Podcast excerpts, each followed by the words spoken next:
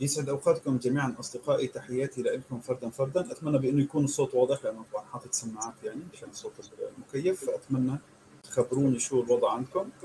آه، عم نتابع بسلسلة من الكتب آه، أغلبها مع الصديق بلال وطبعا هي أيضا مع مع غير آه، من أصدقائنا خلينا نقول.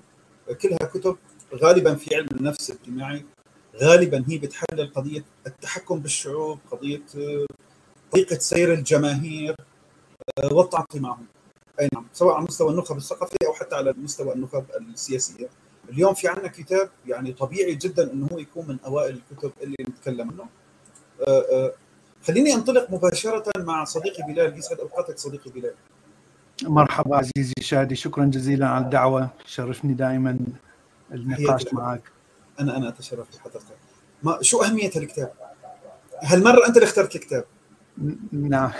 نعم أنت قلت لي كتاب, كتاب الأمير يعتبر مهم جدا لأنه أول بحث ولو لم يكن يعني بحث فلسفي عميق آه، لأن ميكيافيلي كان فيلسوف في ذلك الوقت آه، حوالي القرن السادس عشر في إيطاليا بداية ال 1500 فمع أن ميكيافيلي كان فيلسوف ومفكر الكتاب هو خواطر وأفكار آه، حول كيفية السيطرة على الشعب وكيفية آه، التوازن ما بين الحروب ما بين الدول وفعليا ما الذي يجب أن يتوفر في شخصية الملك أو الأمير حتى يستقر الحكم؟ فالشيء يعني الواضح أنه يأخذ نظرة آه، براغماتيه بحتة الغاية تبرر وسيلة. ويتكلم عن الأمير الذي في ذلك الوقت طبعا الأنظمة كلها كانت إقطاعية. فالديمقراطية كانت يعني بعدها آه، يعني بعدها في في المهد. وأفكار الديمقراطية أيضا بعدها في المهد. مع أنه التاريخ ذلك الوقت كانوا يعرفون تاريخ مثلا الدولة الرومانية لما صارت آه، جمهورية رومانية. والجمهورية الرومانية يعني حصلت آه، بداية القرن قبل القرن الأول آه، قبل ما يأتي سيزر إلى الحكم ويحولها دكتاتوريه فكان هناك شيء من الديمقراطية في التاريخ. طبعا الإغريق أيضا معروف أنهم يعني حققوا نوع من الديمقراطية في تاريخ قبل طبعا قبل الميلاد. لكن منذ دخول المسيحية وحتى قبل دخول المسيحية آه، لأوروبا. يعني تحولت صارت إقطاعية. وخاصة عندما آه، يعني بدأت تضعف الدولة الرومانية وتحولت إلى ممالك في أوروبا. آه، ففكره الإقطاعية هو فعليا ملك يحكم بشكل دكتاتوري. والدكتاتور يعني له القرار النهائي دائما.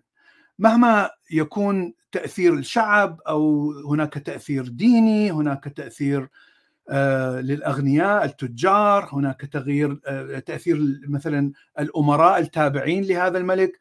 بغض النظر عن كل هؤلاء دائما القرار الأخير يكون من شخص واحد. والقرارات اللي طبعا تكون مهمة جدا وتؤثر على سياسة البلد، السياسة الخارجية، السياسة الداخلية المهمة، كل هذه القرارات تأتي من شخص واحد. ولهذا تسمى بالدكتاتوريه. لكن هذه كانت الحالة الطبيعية للممالك في كل العالم ليس فقط في في أوروبا. فهو يعني وضع الكتاب بصيغة أنه كيف يستطيع الدكتاتور أن يبقى ويستولي يعني يأتي للحكم يستولي على الحكم ويبقى في الحكم يعني يصبح الحكم مستقر له من الطبيعي حتى حتى يثبت الدكتاتور في الحكم يعني يجب أن يكون غير أخلاقي يجب أن يفعل أشياء غير أخلاقية immoral لأنه إحنا نتكلم عن عن دكتاتورية ولا نتكلم عن آه، شخص يبقى بالحكم بالحب والسلام وإلى آخره ف يعتبر هو مؤسس للعلوم السياسية، لم تكن هناك فكرة اسمها علوم سياسية في في ذلك الوقت. ف أو فكرة الفلسفة السياسية أو حتى الفلسفة البراغماتيه. فالفلسفة البراغماتية ظهرت في أمريكا في نهاية القرن التاسع أو في منتصف القرن التاسع عشر. لكن طبعا حتى الفلسفة البراغماتية يعني تحاول أن يعني تثبت المورالز أو الأخلاق كشيء أساسي ورئيسي طبعا لأن كل من, من تفكر بشكل براغماتي أنه فكر بالنتيجة أو الفائدة ولا أفكر بالغاية التي توصلني لهذه الفائدة طبعا راح تفكر بشكل غريزي وطبعا راح تفكر بشكل شرير ولهذا الفلسفة البراغماتية تركز بشكل عميق على أنه يجب أن تكون هناك مثاليات وأخلاق. فكتاب الأمير يعني آه، يعطي أمثلة جميلة على الغاية تبرر الوسيلة آه، البراغماتية آه، المنفعة كيف نصل إلى المنفعة وبالتالي كيف يستطيع الأمير الإقطاعي أن يسيطر على الحكم وهذا كان يعني شيء مستنكر ومنفر بذلك الوقت لأنه يعني المجتمع الأوروبي كان مسيحي ومتمسك بالأخلاقيات المسيحية والمثاليات المسيحية مع أن المجتمع كان بشع يعني كمجتمع بشري يعني نعرف أن الإقطاعية هي يعني الغني ياكل الفقير، القوي ياكل الضعيف.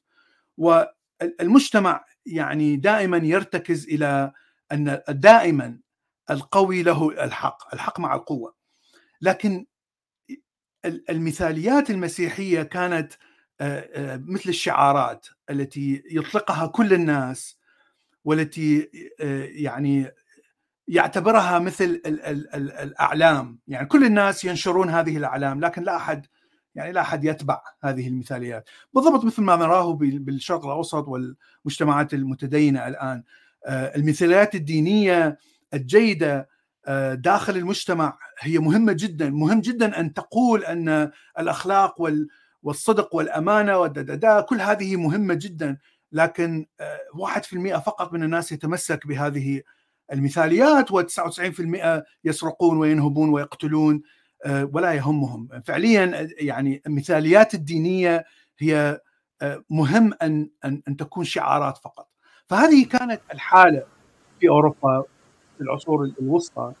وميكيافيلي يعني يعرف هذا الشيء ويقول يعني جميلة المثاليات جميلة موجودة لكنها يعني لا تنفع. آه، لأن فعليا نعيش في غابة نعيش في في سيستم النظام الإقطاعي. النظام الإقطاعي نظام غابة. ومهما جملنا الكلام بالشعارات والمثاليات فالواقع هو مختلف تماما عن هذه الشعارات. فمن الطبيعي أن المفكرين الفلاسفة حتى إلى الآن آه، يستنكرون هذا الشيء ان أن ميكافيلي يعني expose آه، يعني رفع القناع عن عن الجنس البشري و يعني فعليا واقعية الجنس الجنس البشري. هذا هكذا يتعامل الجنس البشري. هذه هي الطريقة التي كانت كان الجنس البشري يتعامل فيها أو آه، الشعوب تتعامل فيما بينها أو الحكام يسيطر على الشعوب.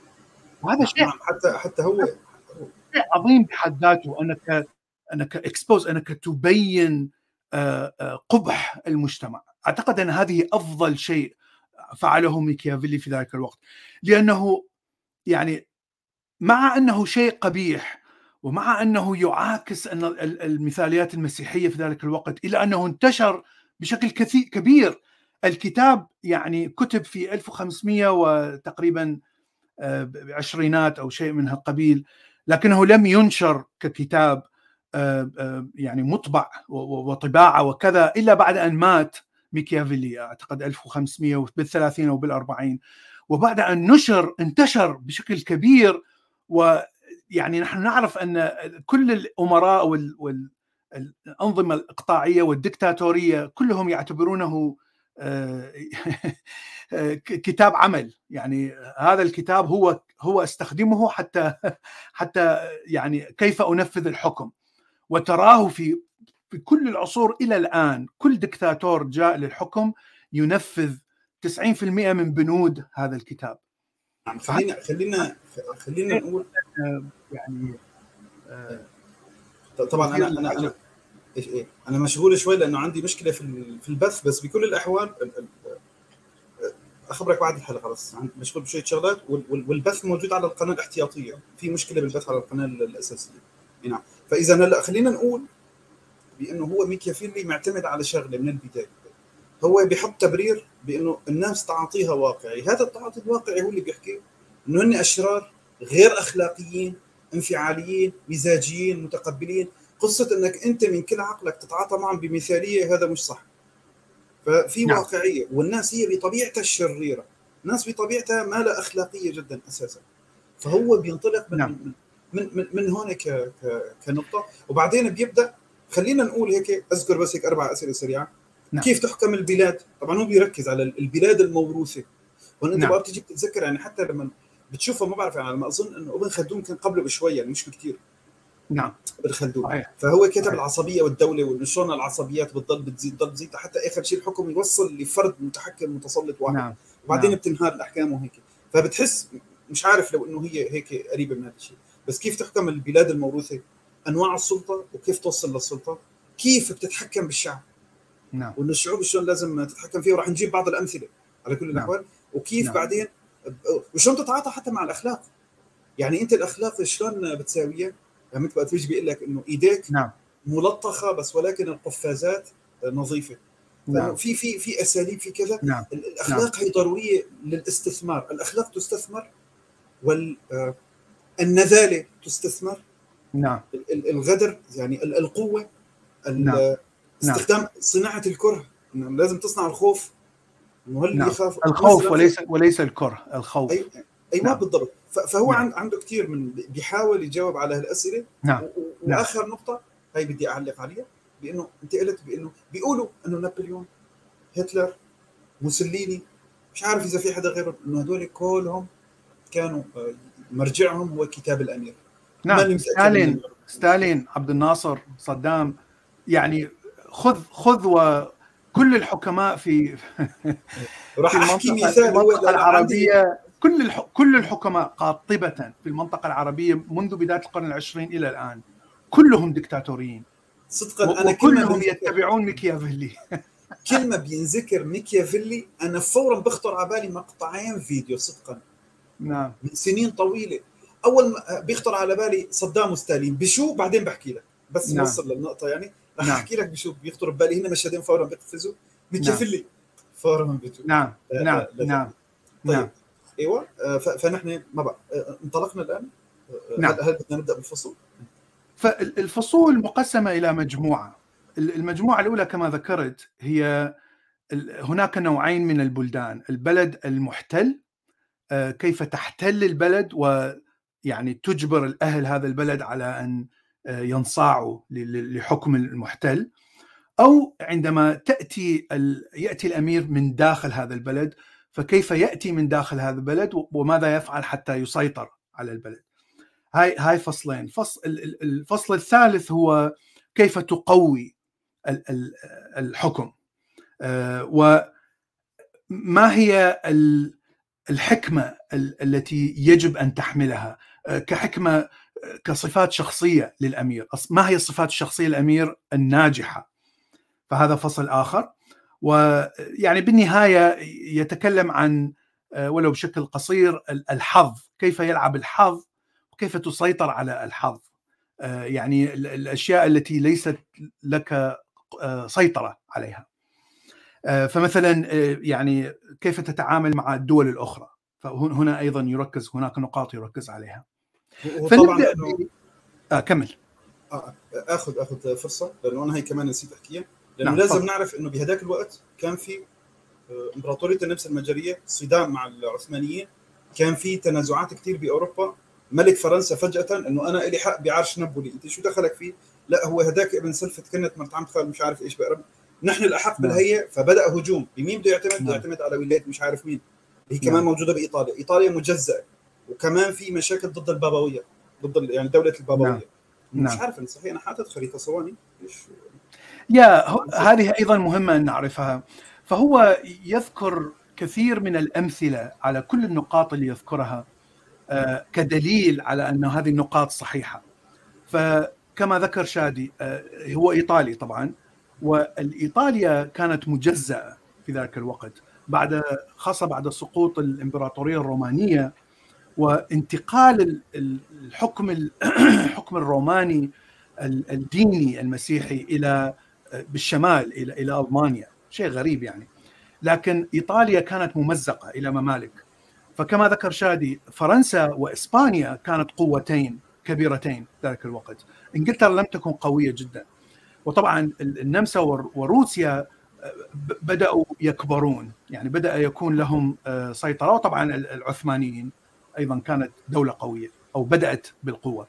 ف فهو يركز على الحروب التي كانت بين الممالك الإيطالية وبين الممالك الإيطالية وفرنسا وإسبانيا وأيضا كما ذكر شادي البابا، البابا كان له قوة كبيرة ليست قوة عسكرية، البابا لم يملك جيش لكنه يملك شيئين أموال طائلة تأتي من كل الكنائس الكاثوليكية. والمؤمنين الشعوب الأوروبية خاصة أوروبا الجنوبية كانوا كلهم يتبعون البابا بشكل بقوة الدين. فعندما يقول البابا هذا هذا الأمير أو هذا الملك خارج عن المسيحية ويجب أن يقتل سوف يقتل هذا الملك في نهاية الأمر خاصة إذا كان طبعا في في مكان كاثوليكي.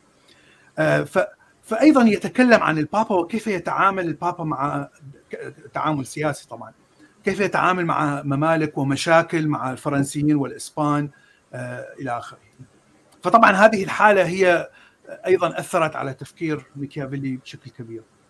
الشيء الذي أيضا يعني ناقشناه أنا وشادي قبل البث أن كل هذه الأمثلة تعتمد على تاريخ ذلك الوقت. فمن الصعب إذا تكلمنا عن الأمثلة اللي يذكرها ميكيافيلي يعني من الصعب أن نفهم هذه الأمثلة لأن يجب أن نشرح تاريخ ذلك الوقت. ف... الميديتشي وحكم الميديتشي يا حكم الذي هو كان يعني يذكره دائما مثلا أو ال Pope إلى آخره. ف... فسنحاول أن يعني نقرب هذه الأمثلة من القرن العشرين ومن الآن خاصة في مثلا الحروب المشهورة الحرب العالمية الأولى الثانية والحروب أو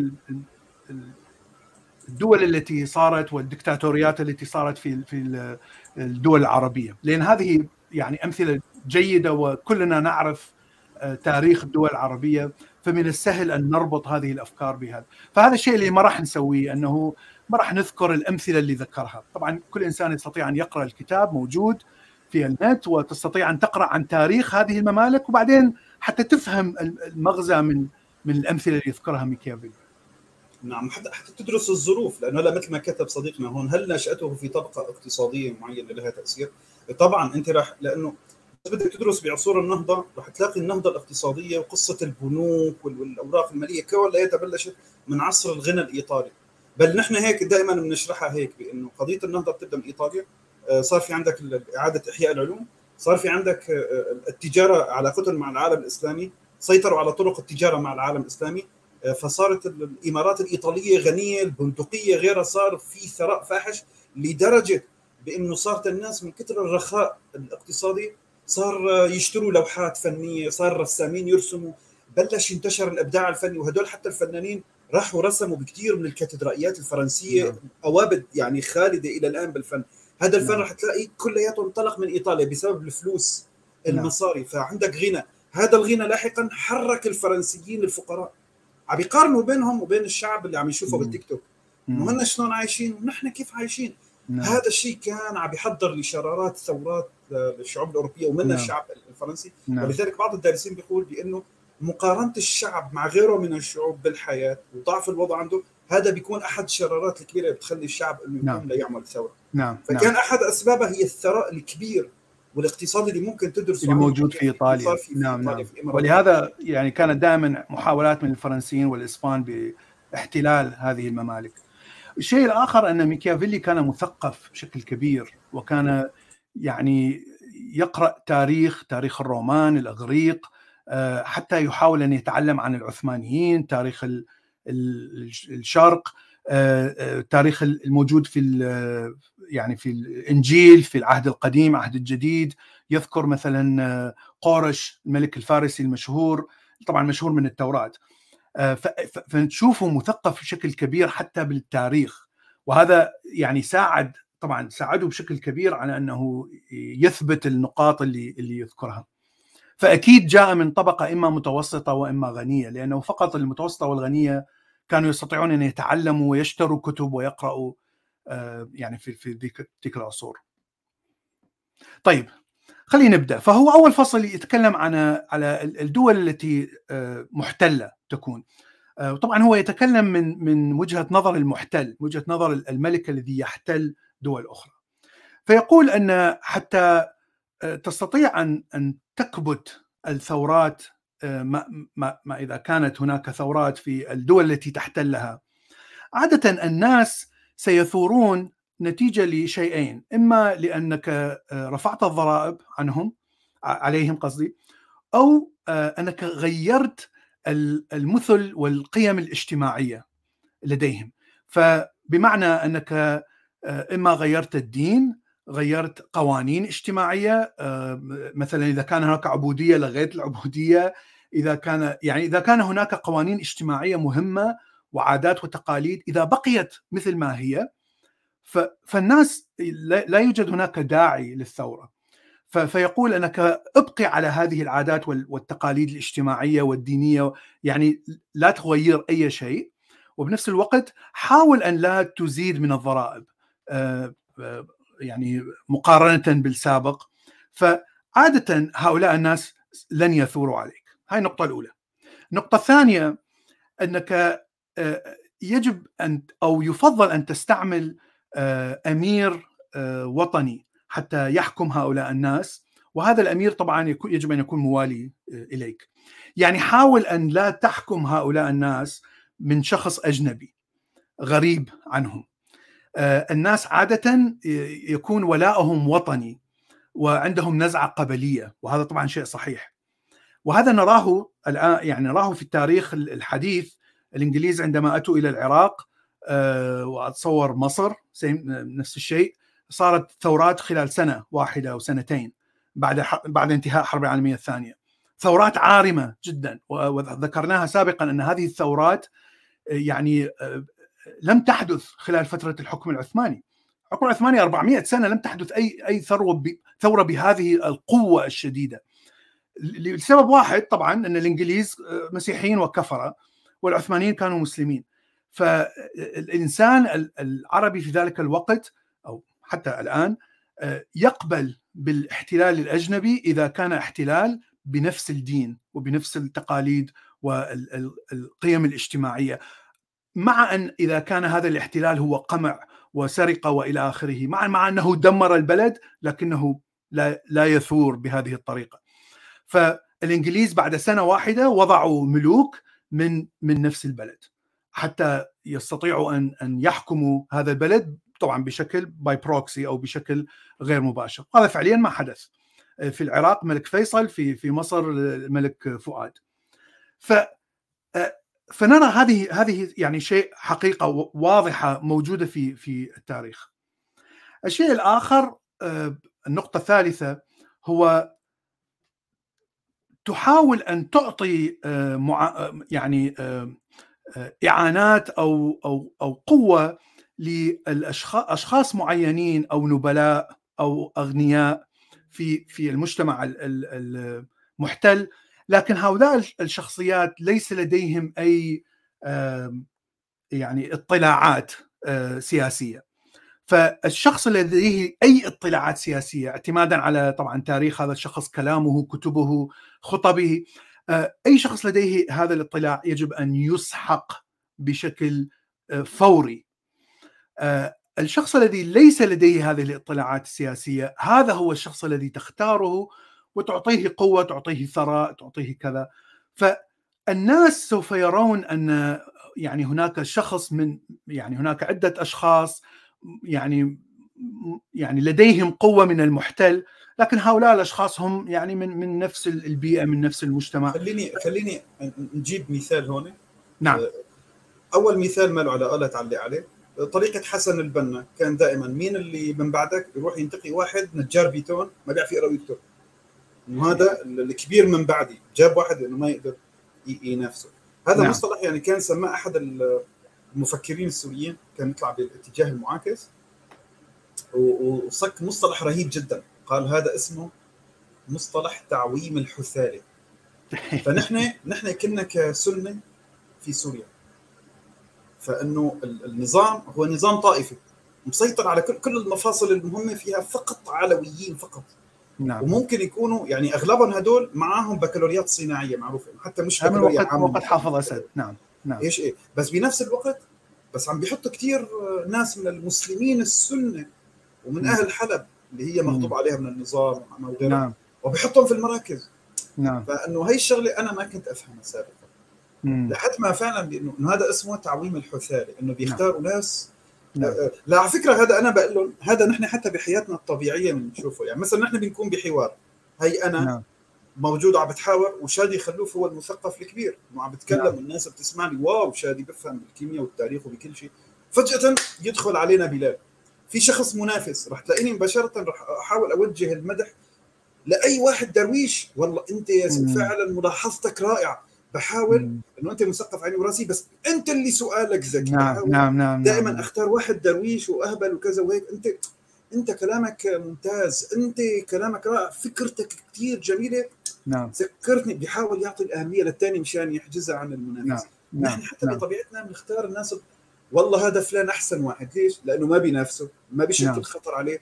ولما بيكون موجود معي بأي مكان أنا البنات حيحبوني إلي جنبه هو لأنه هو درويش. نعم نعم. بس هو توقف جنبه إجباري حيقولوا شادي أحلى منه إجباري مثلا. صحيح. أو شادي صحيح. أطول منه. صحيح. أو شادي مثقف أكثر منه. نعم. وبالتالي مم. نحن حتى بحياتنا بنعمل هيك. أما النظام نعم. تعويم الحثالي تجيب حثاله الناس البهيرشبار هي القابلين للسيطرة مم. واللي ما عندهم قدرة على الغدر والمكر. نعم. ما بيقدروا يسووا هيك شيء. هدول بقربهم وأنا حطيت لكم ناس من جماعتكم نعم. هاي كون شيعة عراقيين من صدام حسين. هذا الشيء حصل. نعم نعم هذا الشيء حصل. كان هناك شخص اسمه اتصور محمد حبزه الزبيدي أو something. هذا الشخص شيعي كان هو المسؤول الحزبي على الجنوب جنوب العراق اللي هو كله شيعة وهو الذي قاد آه حملات التطهير بعد حرب الكويت الأولى عندما حاول الشيعة أن يثوروا واستطاعوا أن أن يسيطروا على عدة مدن آه، محمد حبز الزبيدي كان واحد من الذين قادوا ال يعني الحملات القاسية جدا التي قمعت هذا هذا الشيء. الشيء الآخر من التاريخ بالعراق آه، في وقت البكر أيضا الحكم البعثي الدكتاتوري آه، بالسبعينات عملوا بيان داعش آذار اللي هو حكم الصلح مع الأكراد ويقولون أنه حكم ذاتي نعطي نعطي الأكراد حكم ذاتي. طبعا كله خرط كان يعني كله تمثيل وكذب وش اسمه لكنهم جابوا يعني طبقة كاملة من الأكراد آه، حتى يحكموا المنطقة الكردية لكن طبعا هم موالين بشكل آه، قالبا وقلبا للعرب يحكمون ببغداد. وليس فقط ذلك يعني كانوا أيضا يعني يقمعون الأكراد وكانوا يسرقون كل الثروات ولا تصرف أي ثروة على منطقه مناطق الكردية. فالأكراد يعني وقتها عندما وقع الصلح وكذا يعني خففوا من العمليات العسكرية ضد الحكومة العراقية. لأنه الأكراد منذ منذ بداية القرن العشرين هم يحاربون من أجل الاستقلال. يعني ليس فقط مؤخرا. آه، فهذه المناورة طبعا لم تنجح. بعد بعد عدة سنين اكتشف الاكراد إن هذا كله تمثيل وكذب ورجعت المقاومة الشرسة العسكرية ضد ضد العرب. ف يعني نرى هذه المحاولات على مر التاريخ من من كل حكومة تحتل آه، يعني أراضي أخرى شعب آخر جنس آخر دين آخر إلى آخره. بل حتى على المستوى الدولي يعني. أنا كنت أقول لهم إنه إنه ليش الأمريكان مثلا حريصين هن والدول الغربية على إنه يضل بشار؟ يعني في عندك مجلس الحكم الانتقالي هذا اللي كان بتركيا نصابين علمانيين آه، بيسكروا وثبت عليهم السرقة. فهذا شيء ممتاز بالنسبة للدول اللي برا اللي بيهمها بإنه سوريا ما كثير تتطور وتصير تشكل ثقل في المنطقة وتخرب التوازن مع إسرائيل وهيك. إنه أوكي لا بس ولكن بشار عنده شغلة ما حد عنده اياها غبي. ممكن يتحكموا فيه. وهن بيحبوا هيك شيء إنه بدهم واحد إنه غبي درويش مثل هذا تبع أوكرانيا. كيف تقدر تحكم ما بعرف إذا أنت بتوافقني يعني انه نعم. آه، يقول يقول أيضا أن إذا احتليت مدينة كبيرة أو عاصمة كبيرة يجب ان أن تفرق أو تقسم هذه العاصمة وتضع عدة حكام وليس حاكم واحد. لأن عادة شعور الوطنية يكبر بكبر يعني المذهب أو القبيلة الواحدة، يعني إذا كانت القبيلة كبيرة فيكون خطر أكبر. لكن إذا كانت القبيلة مجزأة واللي يحكم هؤلاء المناطق هم هم ناس مختلفين فتكون السيطرة أسهل، طبعا هذا شيء منطقي ولا يعني حتى ماكو داعي إنه آه، نعطي أمثلة. لا لا أنا بعطي مثال أنا آسف. بس آه، المثال أنا أظن إنه حيفيدك جديد عليك. نعم. الظاهر بيبرس تعلم من قطز. قطز بده يشتغل شيء فجأة مين طلع له؟ العز بن عبد السلام. حكى كلمة لازم نبيع المماليك. لا ما بصير تعملوا كذا لازم كذا. واضطر بإنه يسمع كلامه. وهي خطورة إنه يكون في عالم واحد يستأثر بقلوب الكل. لذلك لازم يكون في نوزع القوة الدينية على عدة مذاهب. وبالتالي فرض المذاهب الأربعة إنه الكل لازم يكون موجود مشان ما يستأثر واحد بقلوب الناس. ونفس الشيء فبالتالي إذا بيحكي كلمة بيقدر يسيطر. كمان نفس الشيء إنك تحط مدينة كلها بايد شخص واحد. تحط مقاليدها وسلطتها بشخص واحد. فهي نعم. هي شغلة قديمة يعني إنه أوعى تخلي شخص مسيطر على مساحات كاملة خليها نعم. دائما مجزأة دينيا وعسكريا. نعم. نعم. هذا الشيء أيضا كان موجود بالعراق وقت آه، البعثيين كان هناك سلطة حزبية. والسلطة الحزبية يعني لديها هياكل وستركتشر وإلى آخره. والشخص الذي يعني هو الرئيس هذه السلطة الحزبية طبعا هو نفس الرئيس الجمهورية الدكتاتور. لكن السلطة الحزبية هي منفصلة عن السلطة السياسية اللي هي الحكومة منفصلة تماما عن السلطة العسكرية اللي هو الجيش ومنفصلة تماما كما ذكرت عن السلطة الدينية. لكن كل هذه السلطات ممكن أن تتصارع فيما بينها آه، لكن ليس لدى أي سلطة قوة على سلطة أخرى. يعني دائما هناك آه، إيجابيات لسلطة وإيجابيات لسلطة أخرى مختلفة أو أو صلاحيات مختلفة. لكن الكل يجب أن أن دائما تتبع الدكتاتور. وهذا هذا بالضبط ماذا كان يحدث بالعراق. الشيء الآخر يقول أن إذا أردت أن تحتل دولة فهناك نوعين من من من الدول، النوع الذي يكون فيه دكتاتور واحد أو أمير واحد يعني هو مسيطر على كل الدولة. فتكون السيطرة على هذه الدولة يكون صعب لأنك يجب أن تغلب هذا الأمير الذي لديه كثير من الموارد لأنه يحتل كل الدولة. فالحرب مع هذا الأمير ستكون مكلفة ليست سهلة. لكن بمجرد ما هزمت هذا الأمير خلاص الدولة فتحت وتستطيع بسهولة أن تسيطر على هذه الدولة آه، بالجانب الآخر إذا كانت آه، هذه الدولة ليس لها قوة مركزية لكن الأمير الذي يحكمها يكون آه، يعني مؤلف حلف مع أمراء المناطق وليس يحكمها بشكل دكتاتوري يعني موحد. فتكون من الصعب السيطرة على هذه الدولة مرة واحدة لأنك تستطيع أن تهزم هذا الأمير أو أمير واحد أو أميرين لكن يجب أن تهزم كل هذه الإمارات حتى تستطيع أن تسيطر على هذه الدولة. ف ولهذا يجب أن أن تقرر إذا أردت أن تسيطر على منطقة معينة يجب أن تقرر وتحضر لها. والمثال واضح هنا. إذا عندما احتل الأمريكان العراق فقط آه، كان الحاجة أن تسقط بغداد لأنه الحكومة فقط في بغداد والدكتاتورية. متى ما سقطت بغداد انتهى. انفتحت تماما العراق كله انفتح من الجنوب إلى الشمال. لكن إذا كان هناك شخص يريد مثلا أن يسيطر على كل الشرق الأوسط يجب أن تسقط العراق، تسقط سوريا، تسقط مملكة الأردن، تسقط لبنان، تسقط فلسطين، حتى تستطيع أن تسيطر على كل الشرق لأنها كلها كانت آه، إمارات. طبعا في ذلك الوقت آه، الدولة العثمانية يعني صح كانت مسيطرة في الحرب العالمية الأولى لكنها كانت آه، شراذم مبعثرة. ومن السهل على كل هذه الإمارات أن تنفصل عنها. مثلا كان هناك ولاء من مصر إلى الدولة العثمانية لكن هذا الولاء كان حلف فقط. ولهذا عندما تسقط الدولة العثمانية هذا لا يعني أن مصر ستتبعها بشكل سريع. آه، عندما تسقط بغداد هذا لا يعني أنك يجب أن تسقط إسطنبول بالبداية. لا ممكن تسقط بغداد وتبقي على بغداد وإسطنبول ستبقى مثلا غير محتلة. لأنها كانت مبعثرة. ليس هناك سلطة مركزية وديكتاتوريه مركزية. فهذا كلام صحيح يعني نراه في في التاريخ. طيب طبعا هو أيضا يقول أن المدن الكبيرة إذا إذا لم تستطع أن تقسمها فيجب أن تدمر بشكل كامل لأن المدينة المتحدة ستكون خطر وهذا الخطر سيستمر إلى أن يطرد المحتل. يعني لن تستطيع أن تسيطر على مدينة كبيرة مهما كانت القوة العسكرية لديك لأن القوة العسكرية يعني ستكون مكلفة بشكل كبير. حتى أن تسيطر على المدينة الكبيرة.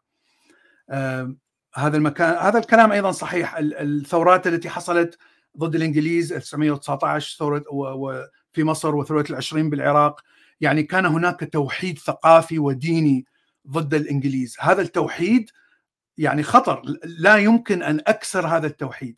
فيجب أن أضع ملك من نفس القومية ونفس الدين. أو يجب أن أن أسحق هذه الأفكار، أسحق تماما فكرة الإسلام والثقافة. وهذا ما حاول الفرنسيين فعله في الجزائر مثلا. فترى الفرنسيين حاولوا يعني على مدى 20 سنة سحق الثقافة الإسلامية لكنهم فشلوا، لم يستطيعوا. وعندما أدركوا بهذا الفشل يعني خلاص يا إما تسحق هذا يا إما تنسحب. أو أو تضع تضع حكومة محلية موالية وهذا خطأ الفرنسيين يعني لم يضعوا حكومة موالية وينسحبوا. اعتبروا الجزائر جزء من فرنسا وبدأوا يستوطنوا لأنها خيرات لأنها هناك كثير من الغاز والنفط وإلى آخره. فترى فترى خطأ الفرنسيين والمبالغ الطائلة التي صرفوها على الجزائر بحيث المبالغ العسكرية في الجزائر يعني أصبحت أكثر من من العائد من من الغاز الطبيعي الذين يعني يسرقوه من الجزائر. أصبحت المعادلة خاسرة. يعني هذا هو السبب الوحيد الذي جعل ديغول أنه يعطي للجزائر استقلال. آه ف... نفس الشيء إيطاليا. إيطاليا وليبيا. نعم. نفس الشيء إيطاليا وليبيا. نعم نفس الشيء. مرينا نعم. مرينا ب... على سيرة المدن الكبرى. هي في قاعدة عسكرية انه إنه الأصل المدن الكبرى ما بيصير احتلالها. وهي قاعدة عسكرية مش حديثة يعني. ولكن نعم. الأصل عدم احتلال المدن الكبيرة، المدن الكبيرة تحاصر ليش؟ هو... لأنه أنت إيش نعم. إيه يعني انت أنت ممكن تحتلها ممكن تعمل عمل بس بحيث إنه تتفرغ لأنه وجود عدد ضخم من الناس أنت نعم. جيشك شو بده يضطر يضل موجود هلا مثل المغول المغول كان إذا يترك مدن وراء أنا شلون بدي أترك وراي نيسابور وبخارى نعم نعم نعم وكل مدينة فيها هي 600000 هي فيها 900000 نعم. هدول إذا إجوا علينا من ورا بيدمرونا نحن الجيش نعم. كله على بعضه 100000 فنحن مضطرين يعني نشردهم نقتل عدد كبير منهم ما نعم. نقدر نتركهم ورانا. نعم سحق سحق تام. وهذا الشيء اللي فعله المغول وفعله العرب. وبطرس الأكبر بطرس الأكبر فعلوا الاسك... بطر... فعلوا الإسكندر المقدوني أيضا. فهؤلاء الغزاة طبعا العرب هم أحسن مثال. لما دخلوا العراق دخلوا الشام دخلوا مصر يعني قتل قتل قتل قتل لكل ال... الطبقات العسكرية الطبقات الاجتماعية المؤثرة هناك ويبقى فقط الإنسان البسيط الفلاح العامل البسيط. فلما يعني قسوة أكبر ما يمكن هذه هي الطريقة الوحيدة أن أسيطر سحق تام للمدن الكبيرة. فبعدها من السهل أسيطر على هؤلاء الناس. أما إذا كنت يعني مثل الإنجليز لما دخلوا العراق ودخلوا مصر لا إما أن تسحق مثل ما فعل العرب والمغول أو تخرج وتضع ملك وطني هناك. طيب ال ال ال ننتقل إلى الفصل الثاني وهو الستيت الجديد أو المملكة الجديدة الأمير الذي يخرج من نفس المملكة. فيقول هناك عدة أنواع من من هؤلاء الأمراء.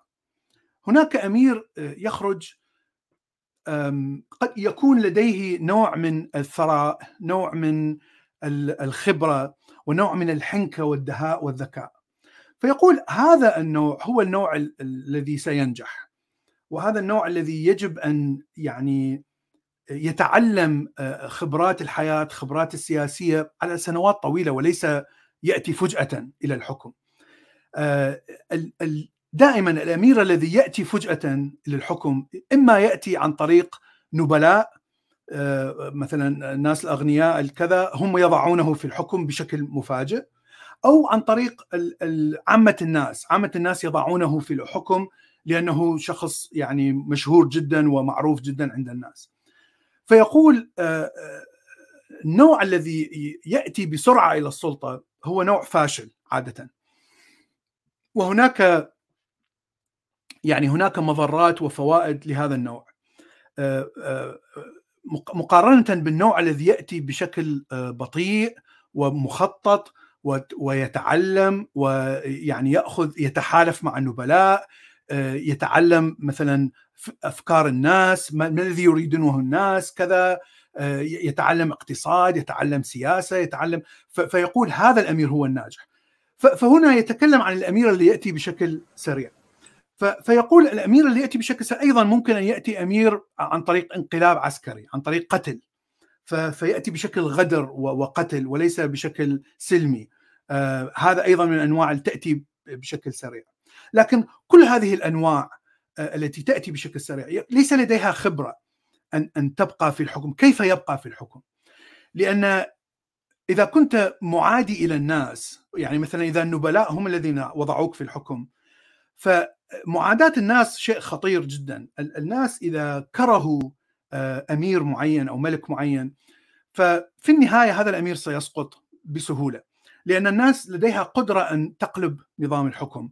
لديهم قدرة على أن يخونوا الحكومة ويتفقوا مع الأعداء. يسهلوا عمليات الاحتلال. وهي بيقولها ميكيافيلي بأنه نعم. مجرد نعم. الناس تكره الحاكم بيسهل سيسهل عمليات الاحتلال بالضبط. الناس بيكرهوا حاكمهم. نعم. الناس أيضا آه آه يعني لديهم وزن في آه خاصة إذا إذا يسمعوا إلى شخصيات آه معادية لهذا الأمير. فالناس لديهم ثقل كبير. ف آه، ميكيافيلي يقول الأمير يجب أن يضع الخوف عند الناس لكن ليس الكره. الخوف يختلف بشكل كبير عن الكره عند ميكيافيلي. فيقول الخوف هو مفيد ويجب يجب أن يخاف الناس من الأمير. يجب أن يخاف النبلاء والجيش والحكام وحتى الناس الذين يعطوك الحكمة آه، المقربين. يجب أن يخافوا من الأمير لكن الخوف لا يعني الكره. شيء الآخر إذا كان النبلاء آه، آه، مثلا الناس هم الذين وضعوا هذا الحاكم والنبلاء يكرهون هذا الشخص. فيقول كره النبلاء ليس ب يعني ليس بدرجة السيئة التي إذا إذا قارناها بكره الناس. وهذا شيء غريب. يعني أنا لا أتفق بشكل 100% هنا. لأن أيضا النبلاء لديهم قدرة على أن يخونوا. خاصة النبلاء لديهم أموال كثيرة. وقد يستغلوا هذه الأموال حتى يقلبوا جزء من من الناس. ليس الكل. حتى يتعاونوا معهم وطبعا آه، يتعاونوا مع الأعداء. لكنه بشيء أو بآخر يقول أن تأثير النبلاء ليس قوي آه، مثل مثل ما هو تأثير الناس. و طبعا كل إنسان لديه رأي وقد يكون الرأي أنه كلامه صحيح وقد يكون رأي كلامه خطأ. ربما تأثير الفكرة هنا أن اعتراضي عليه أن النظام الرأسمالي طغى على النظام القطاعي فطبعا النظام الرأسمالي يعطي قوة كبيرة للإنسان الغني أو النبلاء، النبلاء هم فعليا الطبقه الغنية. آه، ف آه، ربما من إحنا نحن متأثرين بالنظام الرأسمالي منذ 400 سنة وهذا كلام بعد بعد عصر ميكيافيلي. فقبل يعني في عصر ميكافيلي وفي السابق كان نظام إقطاعي والغني ليس لديه قوة سياسية أو قوة اجتماعية مثل ما الغني لديه الآن. آه، ولهذا آه، أعتقد أن الغني لديه قوة أكبر بكثير. فنرى أن الدكتاتوريات آه، التي حصلت في أغلب القرن العشرين هي دكتاتوريات اشتراكية وشيوعية وليست دكتاتوريات رأسمالية. هناك دكتاتوريات رأسمالية لكنها قليلة. لأنك إذا سيطرت على مجتمع رأسمالي الغني هو الند للحاكم. هو هو بقوة الحاكم وقد يكون أقوى من الحاكم. هو ليس تحت الحاكم. لكن إذا قضيت عن النظام الرأسمالي وحولته إلى اشتراكي أو شيوعي انتهى. لا يوجد هناك قوة اقتصادية آه، وسياسية. فهذا نراها بالعراق نراها مصر سوريا آه هذه الدول كلها كانت آه يعني في الاتحاد السوفيتي كلها دول دكتاتوريه تحت نظام اشتراكي. الرأسمالية قمعت بشكل كبير. الفرق الوحيد خليني خليني بس لحظة بس لحظة بس لحظة. هناك فرق. الفرق مثلا في دول الخليج آه، نحن نعرف أن أمراء الخليج خلينا نحكي عن أمراء الخليج السابقين. آه، مثلا بالسعوديه خاصة السعودية لأن اكتشف النفط يعني من من الخمسينات والستينات القرن الماضي. فترى أن هناك نظام رأسمالي وهناك أغنياء لديهم سلطة قوية. لكن هؤلاء الأغنياء طبعا الأمير الأمير في الممالك الخليجية كان ذكي فكان يحاول أن يصادق ويأخذ ولاء هؤلاء الأغنياء.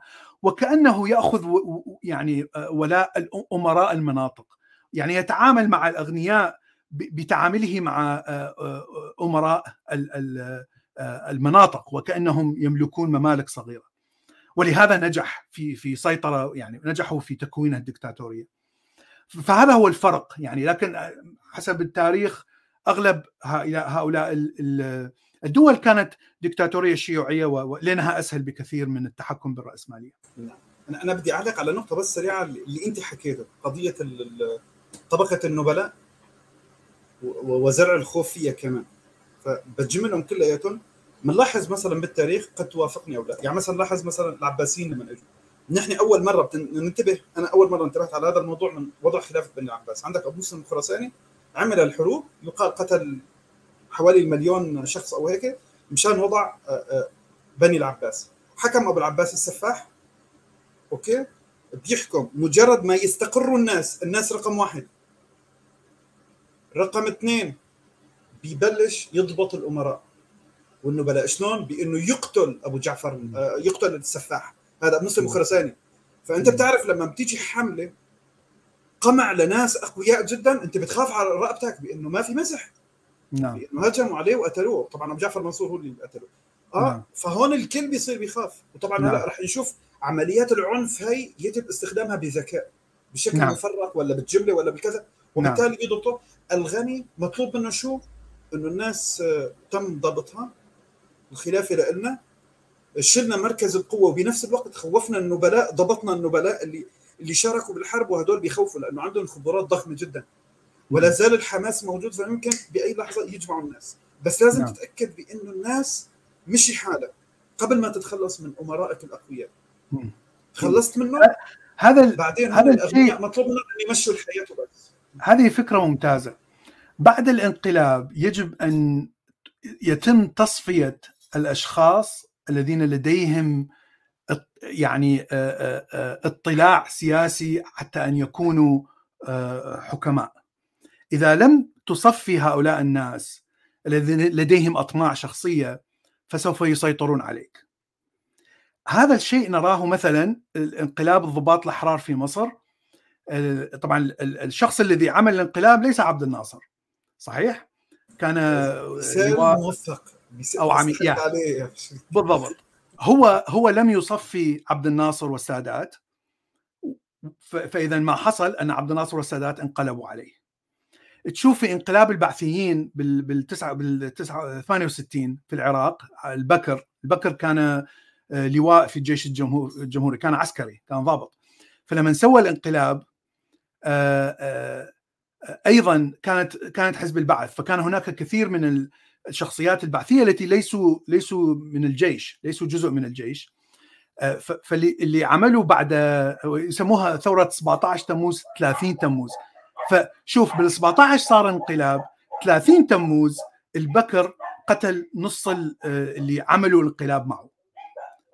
صفاهم سجون وقتل وكذا فبقى فقط هو وعشيرته الموالية له مثل صدام. صدام كان جزء من عشيرته من تكريت.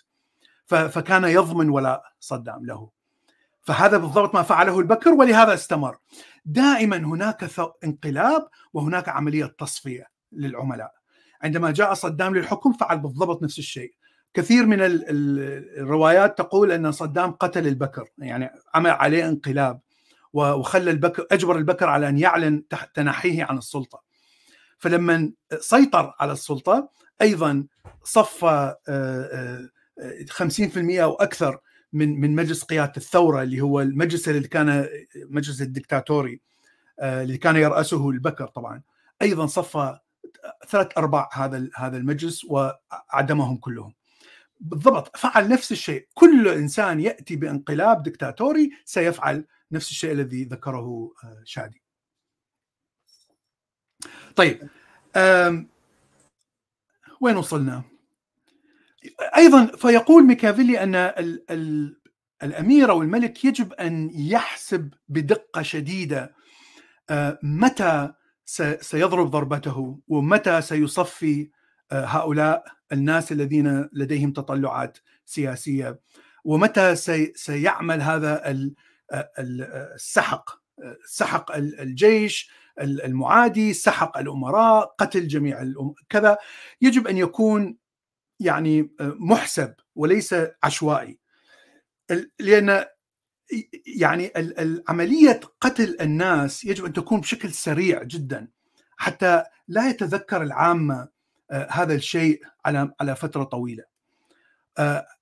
وهذا الشيء يعني أعتقد أنه مهم لكن هناك شيء مهم لم يذكره مثلا إذا إذا قتلت شخصية وطنية مشهورة جدا قد تبقى ذكرى هذه الشخصية في في الشعب ويتحول خوف الشعب إلى كرة. آه هذا الشيء حصل بالعراق. يعني صدام يعني كان يتبع بوص... بأمانة شديدة وصايا كتاب الأمير. ف ال... عندما صارت انقلاب الشيعة بقيادة الصدر والصدر كان آية الله هو قتل الصدر يعني, يعني استطاعوا ان أن يقمعوا هذا الانقلاب وضعه بالسجن وقتله بفترة سريعة جدا. هو هو كان يتبع وصية ميكافيلي أنك يجب ان أن تقتل أقوى شخص تطلعات سياسية ويجب تقتله بسرعة وكذا لكن لكن هذا هو يعني هو سبب كره الشيعة له. والكره أيوة تحول هي غلطة. هي تعتبر هذه غلطة يعني مع أنه اتبع ميكافيلي لكن هذه غلطة. لأن الكره تحول إلى ولاء لإيران وتحول ولاء لأمريكا، أمريكا عندما دخلت أصبح إسقاط العراق سهل جدا لأن كل الشيعة أصبحوا مع الامريكان. فعندما أسقط صدام كان من السهولة السيطرة على الحكم. فهذه غلطة، تشوف من من ناحية أخرى الشخص اللي لم يغلط هذه الغلطة هو ملك حسين ملك الأردن، طبعا ملك الأردن من أذكى الدكتاتوريات التي أتت بالقرن العشرين. إنسان عبقري بالحكم. مع أنه يعني دكتاتور يعني بمعنى الدكتاتور لكنه كان يعطي الحبل بشكل كبير وكان أيضا يتبع كتاب ميكافيلي سنتكلم عن الأشياء اللي كان يفعلها أشياء فعلا اللي كان يتبعها الذي لم يتبعها صدام وعبد الناصر. لكن الملك حسين كان عنده دائما معارضين والمعارضين عادة يكونوا من من من الفلسطينيين أكثر مما هم من الأردنيين الأصليين. فطبعا بشكل طبيعي من بسبب نكسة 67 وبسبب حرب السبعين ما يسمى بأيلول الأسود.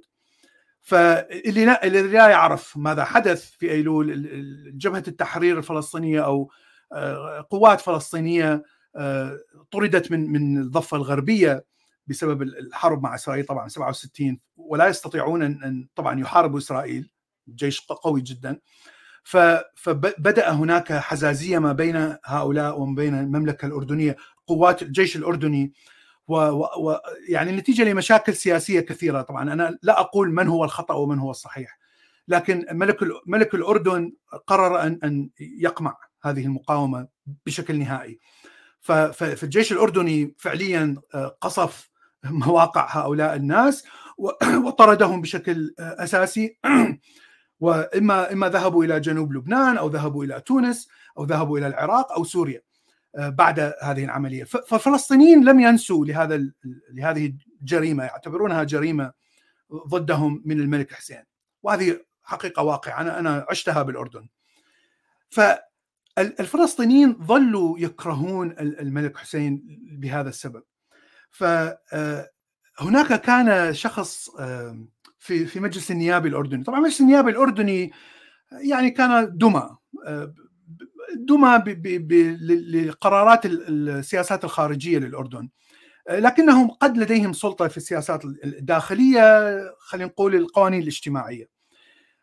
فالناس كانوا يتكلمون وكانت هناك حرية انتخابات إلى آخره وكان هناك شخص مع الأسف نسيت اسمه فلسطيني لديه شعبية كبيرة جدا في الأردن شعبية من الفلسطينيين وكان كلامه مثاليات كان يبيع مثاليات. فكان يعارض الملك طبعا في عندما قرر إقامة السلام وأعتقد حتى ربما حتى قبل إقامة السلام مع إسرائيل. فجاء وقت معين شعر الملك أن هذا الشخص بدأ يؤلف الناس ضد يعني سياسيا. أصبح هناك خطر سياسي. فطبعا شالوا وزجوا بالسجن.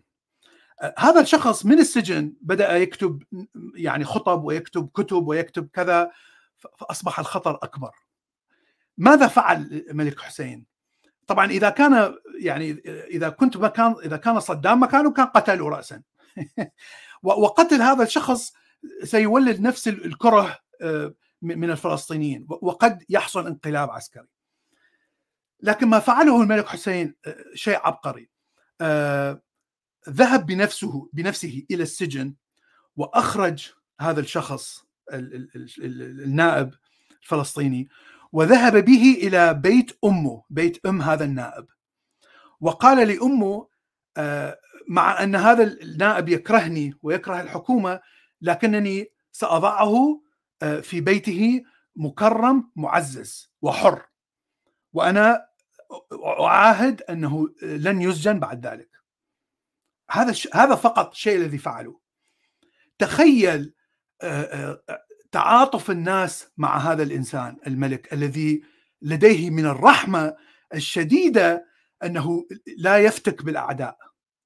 وهنا يعني تأثير تأثير هذا الفعل قد قد تراه مثلا أن هذا الملك ليس قوي ليس قوي قبليا أو عشائريا لكنه جبار سياسيا. هذا الشيء الذي حل المشكلة. سياسيا ضعف تأثير هذا هذا النائب بعد هذه التمثيلية.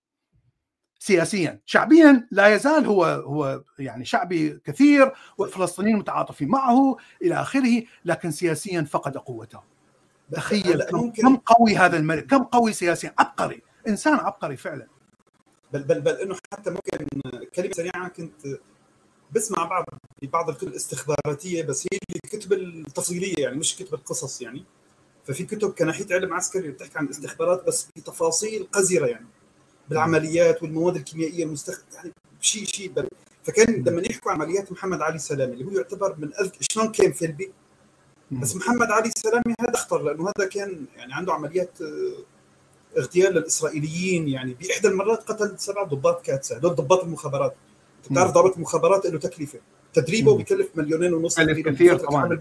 أكيد. فأنت عم تحكي إنه كان مسبب طامات للمؤسسة الاستخباراتيه والعسكرية الإسرائيلية.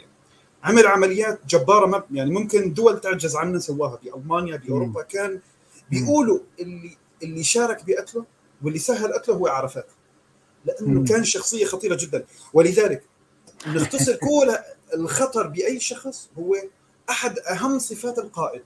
القائد ما شرط يكون عالم كثير عنده تفاصيل. من أهم صفات القائد القدرة على صناعة الولاء. نعم. نعم. أوكي نعم هي من أحد اهم بس نعم. شفت واحد عنده قدرة على إنه يصنع الولاء القدرة على التأثير نعم إضافة لصفات القياده الأخرى هي تعتبر نعم. خطيرة جدا جدا وخليني نعم. طيب هلأ أسألك سؤال خلينا نطبق بالطباقة عبد الناصر ربما تتفق معي إن عبد الناصر هو عبارة عن هومو سيبينس عبارة عن كائن جحش قتل سيد قطب بطريقة غبية فصنع م. تعاطف ومجد نعم عجز يعني الاخوان نعم. المسلمين عملوا تخريب في البلد واغتيالات ونقراش نعم. وبلاوي زرقاء مسح لهم إياها وسوى لهم شعبية كبيرة وإنجازات غبي صحيح هل السيسي ذكي؟ لأنه ما أتى المرسي مباشرة تصرف السيسي بالذات نعم. عمل انقلاب وهذا نعم. الانقلاب وجهة نظري هو الظالم ولو أنه أنا موافق نعم نعم عرفت؟ نعم. ولو أنه أنا لأنه الإخوان المسلمين خطر كبير والمسلمين لازم يتفهموا هذا الشيء من نعم. عيون إسلامية ومن عيون آه، علمانية محايدة إذا بدك. هذا الرجل نعم. خطر نعم. بس ولكن شو تصرف السيسي مع محمد مرسي؟ شو رأيك؟ شو بتحب نعم. تصرف تصرف صحيح. أنا موافق. يعني أنا شفت فيديوهات لمحمد مرسي قبل انقلاب السيسي. آه، كان يخطب بغزه فيقول آه، نحن نعرف غزة وتاريخ غزة وسنصي وسننتصر وننتصر وكذا وكله شعارات شعارات خطيرة جدا. يعني كان يعني واضح جدا يمهد لحرب مع إسرائيل واضح جدا من هذه الخطبة وأعتقد أن هذه الأشياء هي التي خلت آه، سيسي يعمل انقلاب ليس ليس الأوضاع الداخلية، الأوضاع الداخلية غير مهمة تماما بالنسبة لأي لأي حاكم دكتاتوري. لكن المهم هو استقرار الأمن. آه، استقرار الأمن في مصر ممكن أن يكون إذا كان هناك شيء داخلي، يعني أستطيع أن أقمع الشيء الداخلي، لكن حرب مع إسرائيل ست- ست- ستنهي الشعب المصري تماما. لا لا لا هلا ما ما شرط. هلا أنا بستبعد فرضية حرب مع إسرائيل. عندي لا، نظام عسكري لحظة، نظام عسكري أنا أنا معاك. أنا أنا معاك أنا معاك. ال ال يعني آه، شو اسمه الرئيس ال- نسيته اسمه. محمد مرسي مبارك. مرسي. فمرسي كان له شعبية كبيرة. يعني نصف نصف الشعب المصري كان يعني يحبه بشكل كبير فأنا معاك. فلما السيسي عمل الانقلاب صحيح لم يقتل مرسي وخلاه خلاه في سجن وال- والمحكمة جرت جرت جرت كثير من الوقت إلى أن مات بالسجن. يعني حتى لم يعدم. ويعني مع أنه كانت اتهاماته كلها خيانة وطنية وخيانة وإلى آخره مفروض الاتهامات تنتج بالإعدام لكنه لم يعدم. وهذا شيء ذكي جدا. أنا متفق معك. هذا صحيح. إيه، وهذا هذا هو هذا هو المفروض ان ان أن يحدث. فحتى وميكافيلي يقول آه، يعني يجب ان أن تضع ال- الناس آه، يعني الناس ال- ال- كما قلت أن الحثالة أنهم يكبرون نرجع للنقطة السابقة ونراها أيضا واضحة في وقت صدام آه، أنه كل الناس المسيطرين على مراكز القوة فما هي مراكز القوة؟ ال- الحزب، المخابرات، الجيش، الشرطة، كل هؤلاء الناس يا إما من من عشيرته الأصلية يعني إما أقرباء ابن خاله ابن عمه ابن كذا أو أخوه شقيق أو أو يكون تكريتي أما الشخص مهما يكون ذكي مهما يكون آه، ذو كفاءة عالية لا يمكن أن أن يكون هو ال- القائد لهذه. فمثلا التصنيع العسكري آه، كان هناك كان هو جزء من من آه، وزارة الصناعة مثلا. فوزارة الصناعة كان فيها شخص آه، كان يرأسها شخص يعني هو فصلها عن وزارة الصناعة. صور عامر محمود something. هذا لم يكن تكريتي. يعني كان أعتقد سني لكن ليس تكريتي. طبعا لأنك تتكلم عن تصنيع عسكري يجب أن يأتي بشخص موالي له. فجاء شخص غبي جدا يعني أبعد ما يكون عن أي ثقافة صفر وهو حسين كامل. وهذا الشخص كان آه، يعني نائب عريف أو شيء من هالقبيل في في ال- الحماية حماية صدام. فكان من تكريت كان من تكريت وهو من من نفس العشيرة. فجلب هذا الشخص وجعله وزير التصنيع العسكري. وجعله يرأس آه، هذا ال- ال- الشخص اللي هو كان عميد آه، آه، عميد له بي اتش دي عنده دكتوراه من لندن أو شيء من القبيل. يعني كان فعلا ذكي جدا في صناعة في خلق صناعة آه، كبيرة. فحتى يضمن الولاء. وفعلا حسين كامل ظل يعني ظل معه مع صدام إلى أن آه، بعد حرب الكويت وبعد آه، آه، حرب الكويت الأولى آه، حاول أن يهرب ويسرق الأموال وي- ويذهب إلى الأردن. آه، لكن طول سنوات الحرب مع إيران مع مع أمريكا والحصار كان هو موالي تماما لصدام. لكنه إنسان غبي غبي غبي معنى الكلمة. إيش ف- إيه؟ ف- وبالتالي لا لا خليني هون معلش بدي أقاطعك لأنك ذكرت إيران وأنا بدي أسألك عن عن إيران بس ولكن هو يبدو دائما الصح في في قاعدة تاريخية هيك بيقولوها. كل إمبراطورية تنتج الجرثومة التي تقضي عليها. بجوز أحد أمثلتها كل دولة تنتج جرثومتها. ومنها إيران لما خميني راح ما حدا حس بخطورته ما حدا حس نعم أعطاه نعم. قيمته لهذا الرجل استهانوا فيه فرجع وحكم عرفت نعم. كيف؟ فهون بتستغرب بس هلا بدي هلا سؤال هذا بده عصره مخ مع النظارات تبعك يعني من بعد أمرك يعني هلا نعم. فكر لي مريض أنت بتقدر تستوعب الخميني رجل علم عنده تأثير عنده كاريزما عالية جدا نعم. عنده مهابة كبيرة غبي بأنك أنت تتجاهل تتجاهل نعم مرسي نعم. إيه بيقدر يحرك الناس. عنده كثير شغلات بيقدر يحركها ومعتمد على أخطاء وعلى قهر الناس. من الحكومة. السابقة فله تأثير كثير قوي. أول نعم. رئيس منتخب. أوكي. جارة شو فعل. دافع؟ نعم. نعم. شو دافع محمد بن سلمان إنه يقتل خاشقجي رجل كاتب هيك تقدم. شو قدرة التصنيع الولاء ولا تحريك الجماهير؟ يعني شلون السعودية عمال تحاول تبني شيء ثابت؟ جديدة تقتل الكاتب الصغير. نعم. هون الخاشقجي تأثيره خارج السعودية وليس داخل السعودية. لا أعتقد أن؟ إيه خطورته خارج السعودية خطورته بالغرب بالإعلام الغربي. لأن بن سلمان الخطة أن أن السعودية ليست خطر سياسي. هذه هذه هي ال- ال- الصورة الذي يريد أن أن يثبتها ويطورها بالسياسة الغربية يعني أوروبا الغربية وأمريكا. إذا إذا أتى شخص يتكلم يعني بأسلوب ذكي جدا ويفضح آه، يعني يفضح ممارسات دكتاتورية وخرق لحقوق الإنسان اللي هي الأشياء المهمة عند أوروبا والغرب حتى وإن تكون آه، شعارات فقط آه، لكنها تؤثر على ال- الديمقراطية تؤثر على مثلا عندما يترشح سياسي في أوروبا وأمريكا إذا كان السياسي هذا مع السعودية وهناك يعني شعور شعبي في في أوروبا وأمريكا أن الحاكم السعوديه هو إنسان دكتاتوري. يعني هذه حتكون صعبة على السعودية أن أن تأخذ قبول سياسي من أوروبا. آه، خاشقجي كان يكتب آه، بنيوز تايم وكذا ومجلات أمريكية. كان يكتب بالإنجليزي. بس بس مقالاته كانت قوية جدا. وله اتصالات داخلية من من الحكومة السعودية ومن العائلة المالكة. وهناك ناس متعاطفين معه خاصة اللي هم الأمراء اللي هم ضد بن سلمان. آه، لأن هناك دائما حسد ما بين الأمراء فاتصالاته ومعرفته بالكثير من الأمور اللي لا يمكن أن يعرفها أحد هذا هذا شكل خطوره. هذا اعتقادي الشخصي طبعا أنا يعني من الصعب معرفة ما هو يعني الشيء الأساسي الذي دفع بن سلمان أن يغتاله. آه، بس هناك فكرة آه، أيضا أيضا مهمة أنت ذكرتها. لماذا الخميني سيطر مثلا على إيران؟ أشياء شيء وح شيء مهم يذكره ميكيافيلي واللي خميني خميني اتبع اتبعه بشكل عظيم جدا. هو دائما يجب أن تعطي فكرة أنك تأتي منقذ للناس ضد النبلاء. آه، في النظام الإقطاعي آه، النبلاء دائما يستغلون الشعب. لأنه هذه أساس هذا هو أساس النظام الإقطاعي. أن ال- الأمير أو الغني يعني يأخذ وببشاعة يستغل كل الموارد له والناس يبقون طبقة فقيرة، لا يوجد طبقة متوسطة في النظام الإقطاعي. ف فعندما يأتي أمير ويقول أنا مع الناس، أنا ضد الأغنياء، أنا ضد النبلاء.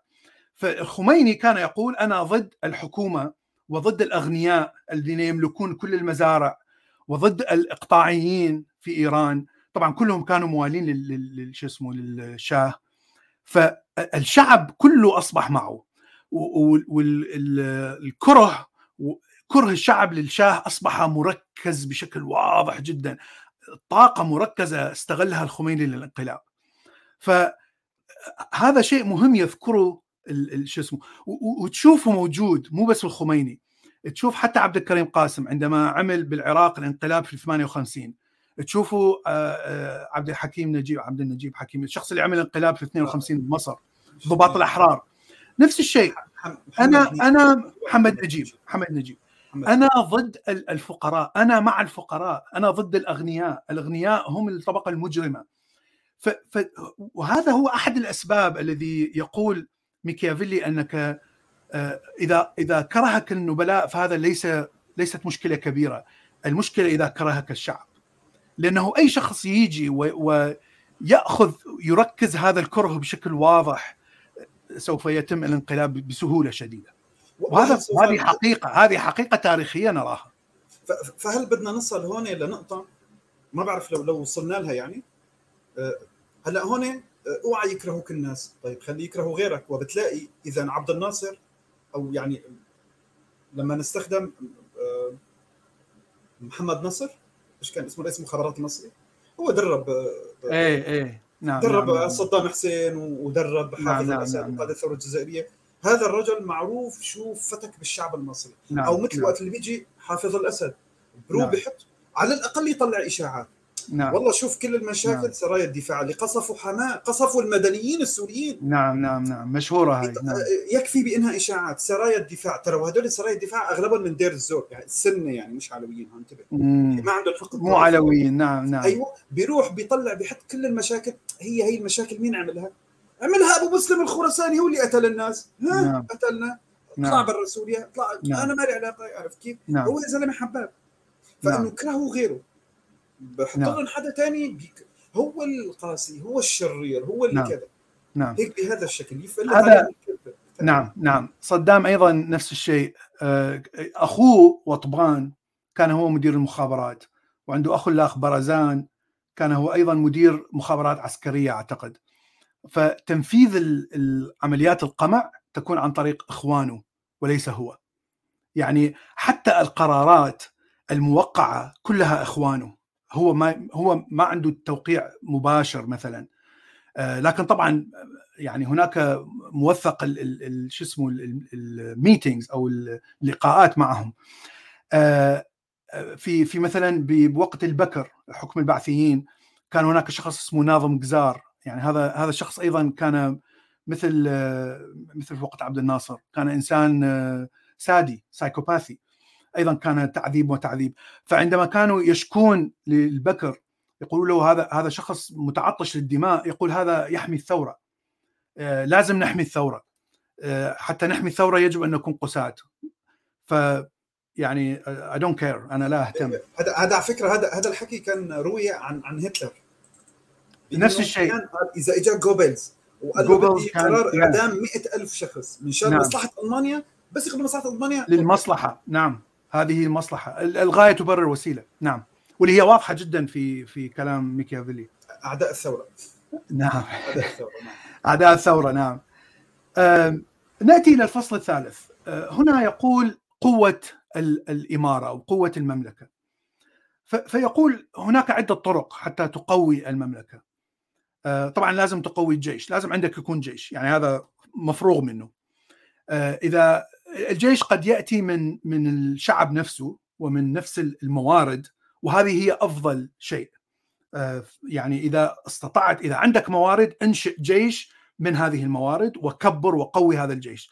هذا هو الشيء الأساسي يجب أن توفر آه، أن تحضر جيش حتى تحضر للاعتداء لأنه دائما هناك سيكون اعتداء.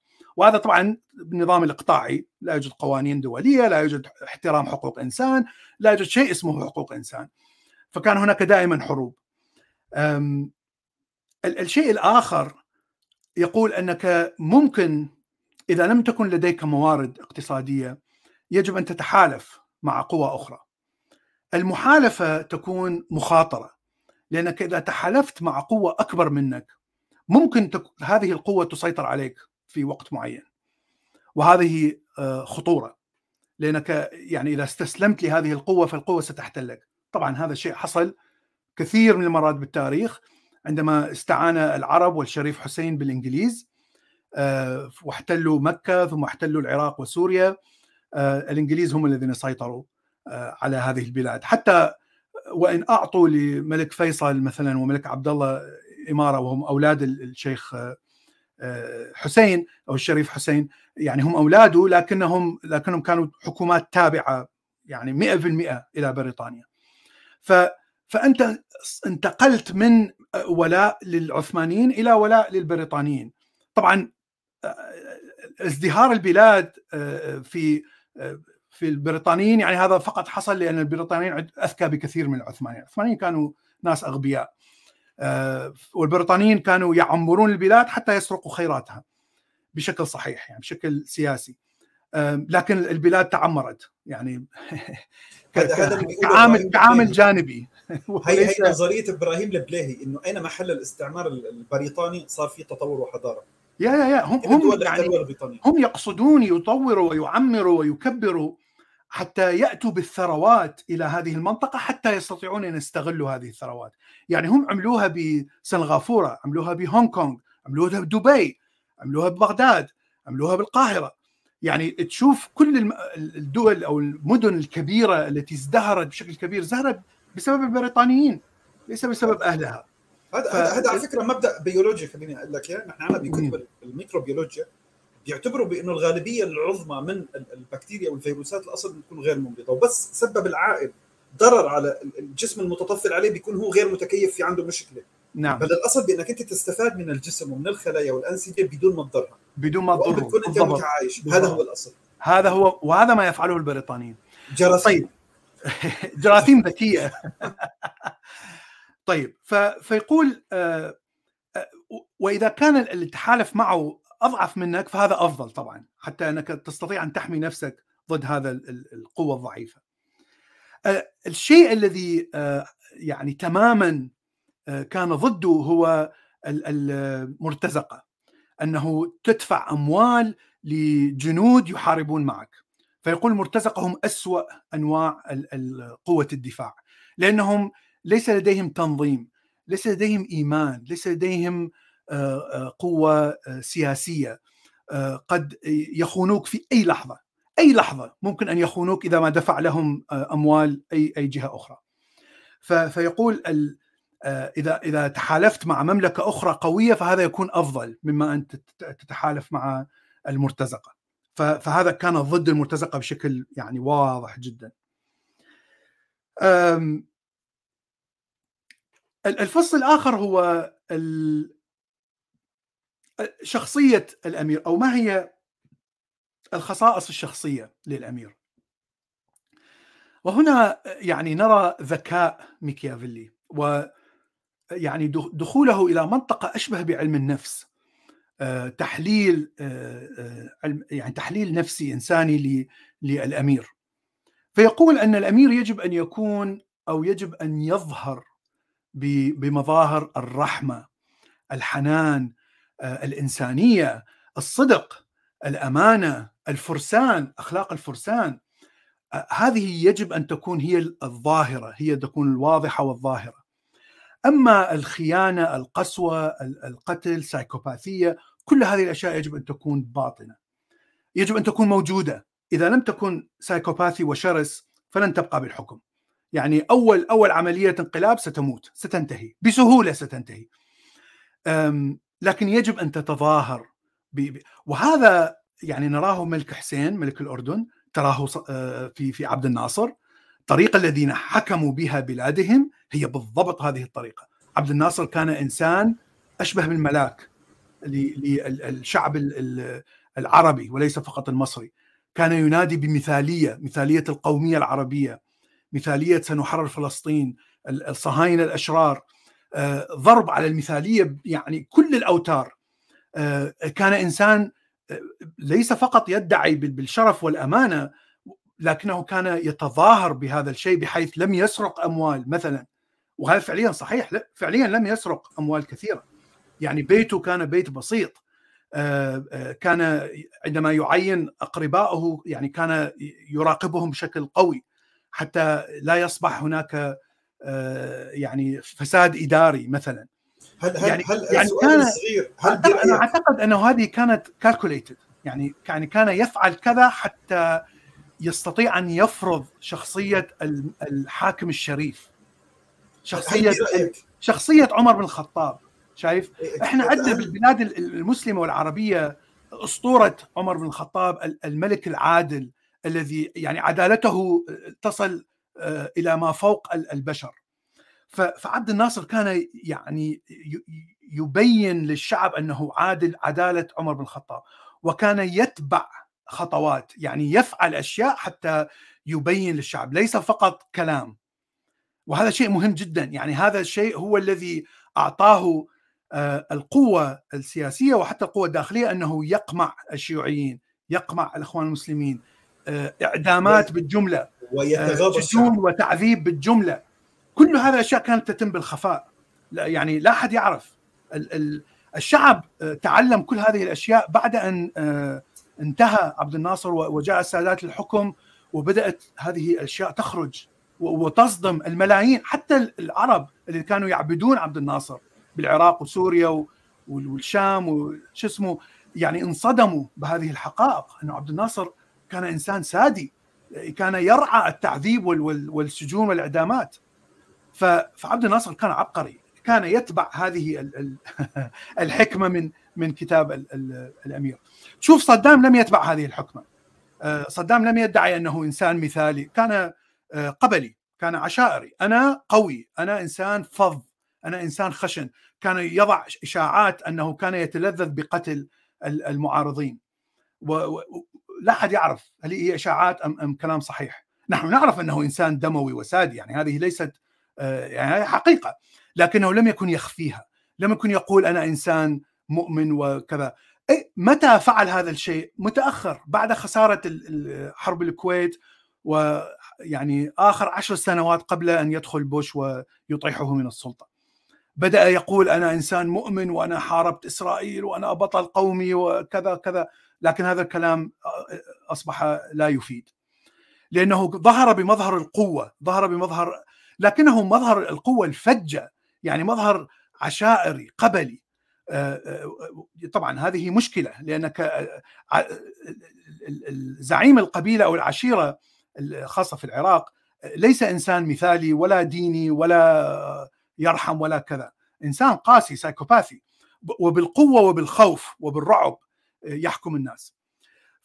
فهنا نقطة مهمة أنه يضعها ميكيافيلي. طبعا هو يقول أن الأمير يجب أن لا يكون يعني هذه الصفات يجب أن تكون حقيقية. يعني يجب أن تكون عندك رحمة مثلا وعندك نوع من العدالة عندك نوع من الجنروسيتي يعني تعطي أموال لكن ليست كثير. إذا كنت رحيم جدا بأعدائك سينقلبون عليك سيقتلوك. إذا كنت مثل مثل ما حصل بين مرسي وبين السيسي المرسي هو الذي جلب السيسي إلى الحكم وجعله وزير دفاع والسيسي انقلب عليه. فاذا يقول أن الأمير يجب ان أن يكون محنك وداهية ويعرف إذا الشخص المقرب يطمع بالسلطة ويجب أن لا يكون يعني لديه رحمة كبيرة. إذا عرف أن هذا الشخص لديه أطماع يجب أن يقضي على هذا الشخص بسرعة. فوجود الرحمة وجود الإنسانية ستقضي على الأمير وفعلا نراها في التاريخ بشكل واضح جدا. أيضا الأمير يجب أن لا يكون كريم بشكل كبير. أنت توزع أموالك. stop stop. نعم. هل تسمعني؟ نسمعك yeah. طيب خليني خليني أنا أنا أخشى إنه يكون هذا غير فصل بس هل هل نحن الآن بفصل بإنه الأمير يجب أن يستتر بالأخلاق ولا يتصرف نعم. بها؟ نعم نعم نعم نعم. هو هذا الفصل نعم. الأمير؟ نعم. عم بتقطع يعني عم بتقطع الصورة عندي. إيش إيه؟ ولذلك هلأ خلينا مثلا نشوف أمثلة. ربما أنت بتوافقني عبد الناصر وعملية بإنه هو لأنه نكسة 67 مش البلاوي اللي عملها قتلوا لكثير من الضباط. بعدين تأميم القناة مو بعد النكسه أنا مستقيل من منصبي التمثيلية اللي عملها وهي عبارة عن تمثيلية نعم تاكد نعم. أنها تمثيلية بس نعم. ولكن عملية شو؟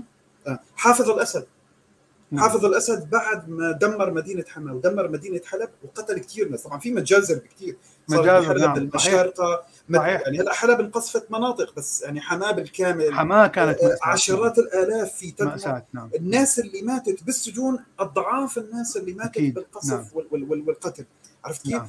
بعدين صور حافظ الأسد بالمسبحة حافظ الأسد هو عبارة عن سني ابن 60 سنة بيصلي على طول صوره نعم. في المساجد مع المشايخ الصوفية نعم مش عارف نعم. إيش تحسين الصورة لا وقلت لك تتذكر لما قلت لك أنا بس تقول لي ميكيافيلي بيخطر على بالي اثنين صدام وستالين. ستالين يقال إنه ببداية حكمه قتل حوالي 20 مليون إنسان هي ببدايه الحكم. انخفض نعم. عدد السكان في في روسيا في الاتحاد السوفيتي بسببه. أنا لا أصدق هذا الكلام. شوف شوف هذا هذا هذا كلام من الغرب. أنا لا أقول أن ستالين ليس دكتاتور ولم يقتل ملايين لكن يعني هذا كلام كله من الغرب وليس فيه اي أي مواثيق أو أدلة بس ولكنه مثل مثل الادعاءات على ماو أيضا لا أصدقها إيش إيه إيه بس ولكن هلا المقصد لا لكنه فعلا دكتاتور أنا متفق معك يعني طبعا لا لأنه في كتب كثير لما تيجي بتحكي مثلا عن قضية ولنفترض التغييرات الاجتماعية نعم. والكذا رح تلاقي نعم. هي النظريات وتطبيقاتها في المخابرات السوفيتيه شلون كانوا يطبقوها نعم. فأنت عمال نعم. بكثير من المناحي رح تقرأ عن المخابرات السوفيتيه شلون كانوا يتعاطوا مع مع السجناء نعم. رح تلاقي بعدين صور ستالين واللي هي كانت نفسها فيديوهات لصدام حسين. نعم. تلاقيه عم بيمشي ستالين بالشارع فجأة في جرو صغير. يا شوف القائد نعم الحباب عم يمسك نعم. جرو يا نعم. شوف قديش رحيم يا نعم نعم تصير بيستتر بهي هالمظاهر. ممكن حتى تحط بوتين حاليا. نفس الشيء. اروع مثال نعم. إنه عم إنه قوي. تشوف تشوف هذا هذا آه، كوريا الشمالية أيضا. يعني يشوف مع أطفال وكذا ويضحك معاهم نفس صدام كان يفعل لا لا لا, لا. الشيء. أنا نعم. عندي post كامل عندي post نعم. كامل ل ل نعم. لستالين ولكيم جونج أون هذا نعم نعم لعبد الناصر ولا يمكن نعم. حافظ الأسد نعم. وصدام حسين وكل المجرمين العالم كلهم مع الأطفال الصغار إنه حبوبين نعم نعم. وقلت لهم يا ريت من بعد امركم إذا عندكم صور كمان لأمثال هالكلاب هدول تنزلوها. يا يا يا نعم. شوف شوف صدام كان يقلد ستالين حتى جسميا وليس ليس فقط شو اسمه يعني طريقة كان يرفع إيده من يسلم نفس رفع إيد ستالين. تعابير وجهه وجه نفس تعابير وجه فظيع يعني كان مثل الأعلى لصدام. كان ستالين. طيب. نكمل. فيقول أن أيضا ال ال يعني الأمير يجب أيضا أن يكذب. يعني ليست مشكلة ان أن يكذب. لكن يعني الكذب ليس يجب أن لا يكون علني. يعني أنت مثلا تعطي عهد لشخص معين لكن من تحت لتحت يعني أنت فعلا ستقتله. فهذا الشيء يعني آه، يعني يقول هذا شيء جيد لانك اعطائك للعهود وإعطائك كلمة شرف هي شيء جيد هي من الأخلاق الفرسان الأخلاق الحميدة. فيقول هذا شيء جيد ويجب أن الأمير دائما يتبع هذه الأشياء. طبعا أي شيء يعني يفيد بصورة الأمير عند الشعب آه، فمثلا آه، الأمير إذا فات حرب وانتصر يجب أن يحولها إلى حرب دينية.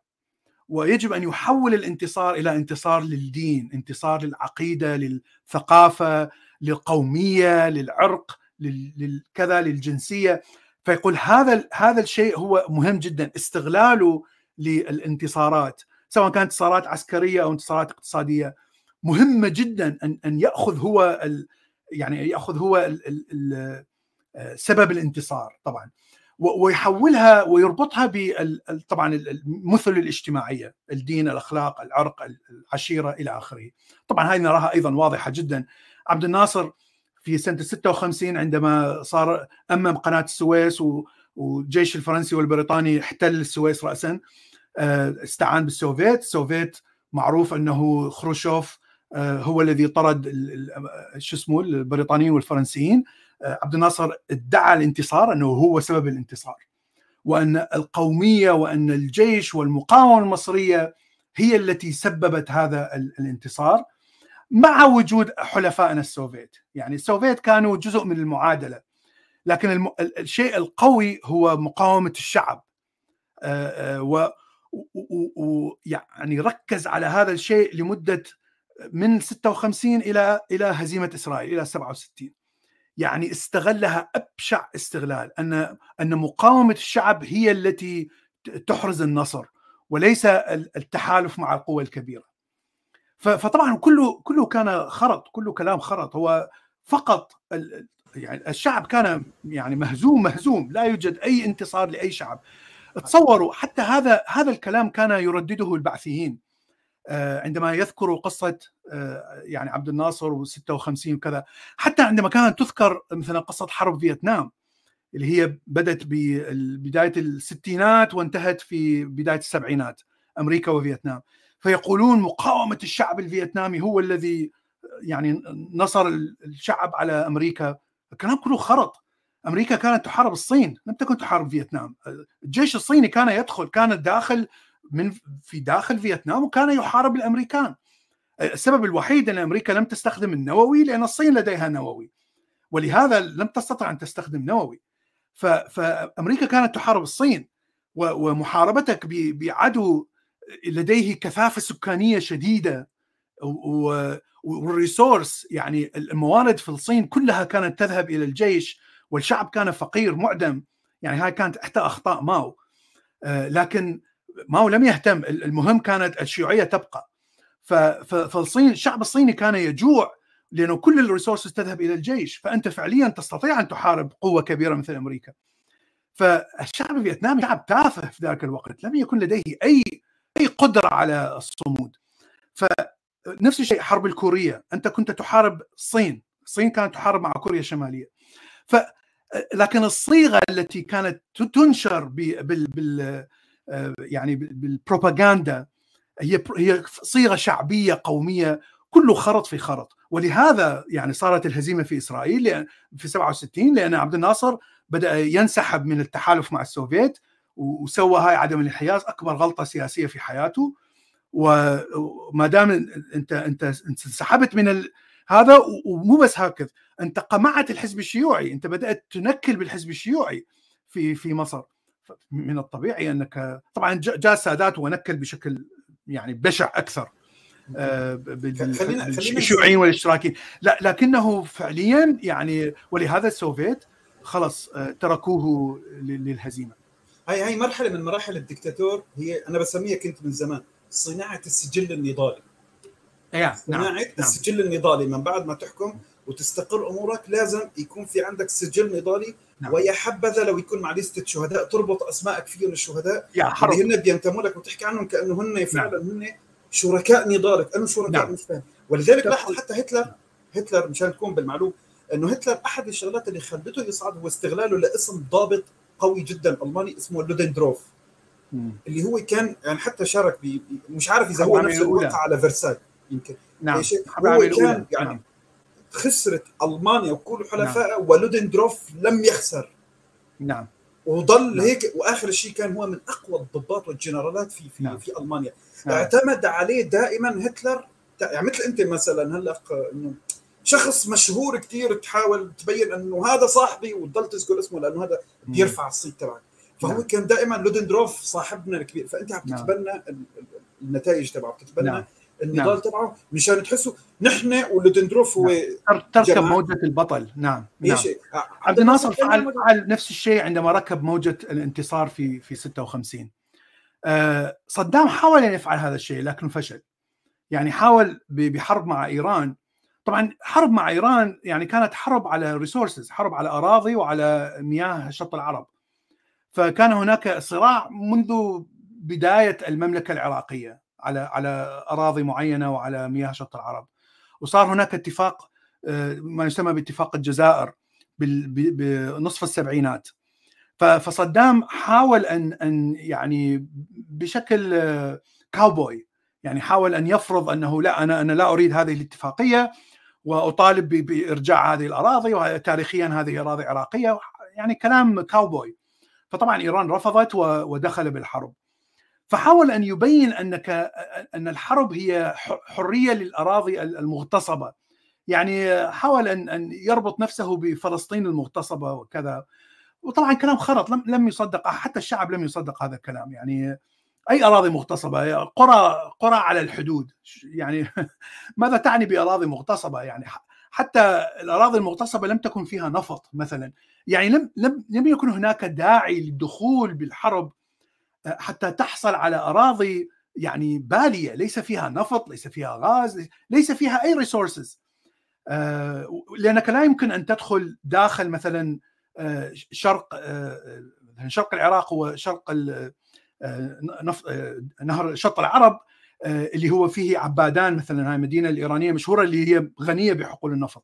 يعني أنت لا تستطيع أن تدخل هناك لأنك لا ليس لديك الحق بها. فالحرب كلها كانت يعني مناورة ولعبة حتى يصنع صدام لنفسه أسطورة أنه بطل قومي. آه، مثل ما يعني آه، صنع هذه الأسطورة ستالين. فستالين عندما انتصر بالحرب العالمية الثانية طبعا ليس نتيجة لأنه عبقري لكن نتيجة لغباء هتلر. و يعني عدم حساب أن القوات الألمانية ستندحر بالشتاء الشتاء الروسي.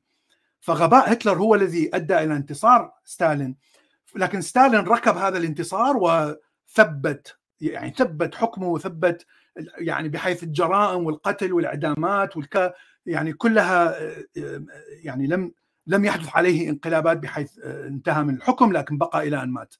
فصدام حاول أن يفعل هذا الشيء لكنه فشل، يعني نهاية الحرب الإيرانية هو هو قبول العراق بوقف إطلاق النار والعوده إلى المفاوضات حتى نعود إلى اتفاقية الجزائر.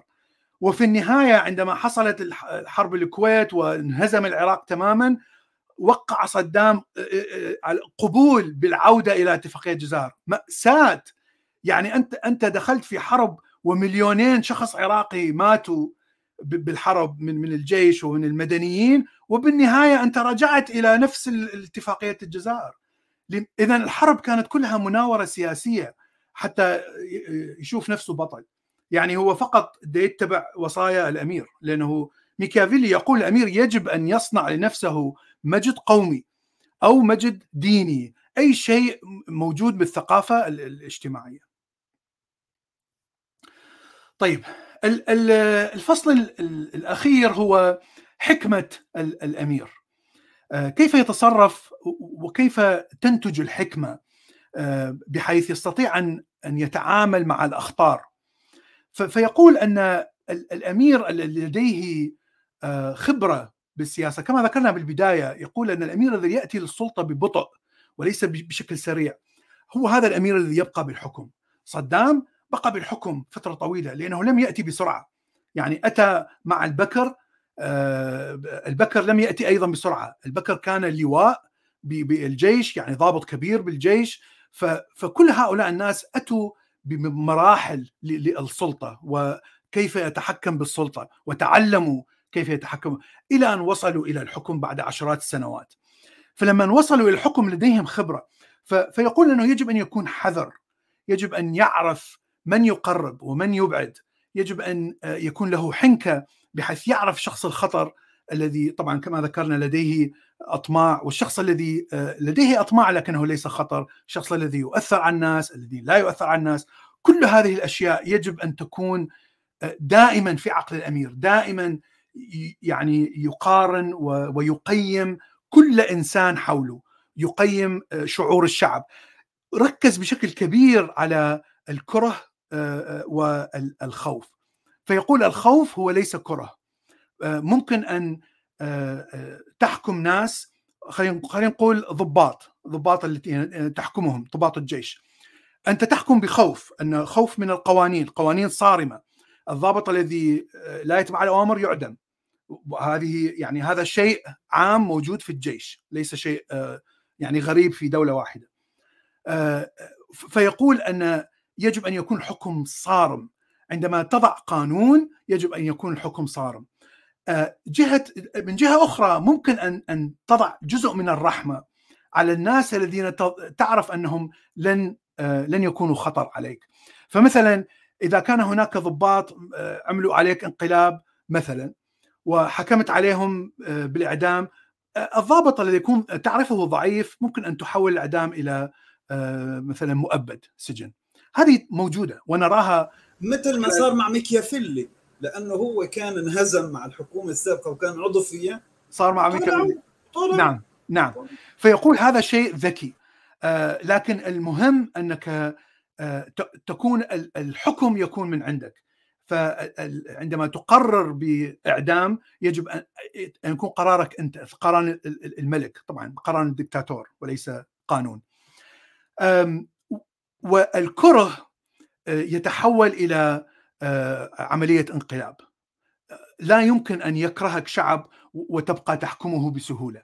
يعني حتى تحكمه يجب أن أن تكون قاسي جدا يجب أن تكون psychopathy يجب أن تصرف كثير من الأموال كثير من ال resources حتى تقمع. وهذا ما يحصل هذا كان يحصل في وقت صدام بعد ما عدم الصدر. عمليات القمع للشيعة تقريبا كل سنة. كان هناك كل سنة أو سنتين كان هناك عملية انقلاب سواء من الشيعة أو من السنة. لكن السنة أصبحوا يتعاطفون مع مع الشيعة لأنه هذا إنسان مجنون. يعني دخل في في حرب مع إيران ليس لها أي معنى. دخل في حرب مع أمريكا والكويت ليس أيضا ليس لها أي معنى. ف فالانقلابات اللي كانت تحصل تقريبا كل سنة كان هناك انقلابات من ضباط كبار وكلهم يعدمون. وتأتي بعدين محاولة مثلا من من قرية معينة في كان هناك محاولة انقلاب مشهورة قريبة من خانقين اللي هي شرق وسط شرق العراق قرية شيعية. حلبجه لا مو حلب حلبجه هاي كانت الأكراد. نسيت اسمها. محاولة اغتياله يمكن. محاولة اغتياله. فبعدين بعث بجيش قتلوا قريتين يعني أبادوا قريتين كاملة. آلاف الناس قتلوا. فهذه كان هذه الحالات كانت تحصل كل سنة مع صدام. يعني لم يتمتع بأي استقرار. لا يوجد اي لا يستطيع أن ينام. يعني يعني كانوا كانت القصص عليه أنه ينام خلال كل ليلة كان يذهب في أربع بيوت. فينام أربع بيوت خلال الليلة. لأنه إذا بقى في مكان واحد سيقتل. كان يعطي يعطي معلومات أنه سينام في عشر بيوت. طبعا هو سيختار بيت واحد في, في, في الوقت الواحد. كان هناك ناس شبيهين له يذهبون و يعني بشكل عمليات جراحية يجعلهم يشبهونه. وهذه هذه حقيقة وليست إشاعات. وكانوا يعني يظهرون بأنهم الرئيس صدام في في أشياء رسمية. فكان يستعمل كل هذه الاشياء حتى في أحد المرات شبيه عدي أغتيل قتل. وكان عدي يعني محظوظ أنه لم يقتل. ف يعني العراقيين كان غير غير محظوظين. إيه بس يعني خليني لا لا لا أنا قاطعتك خليني أقاطعك ونرجع لقاعدة الآن نطبقها لأنه نحن عم نحكي عن كتاب ميكيافيلي فميكيافيلي هو شو قال له؟ انتبه.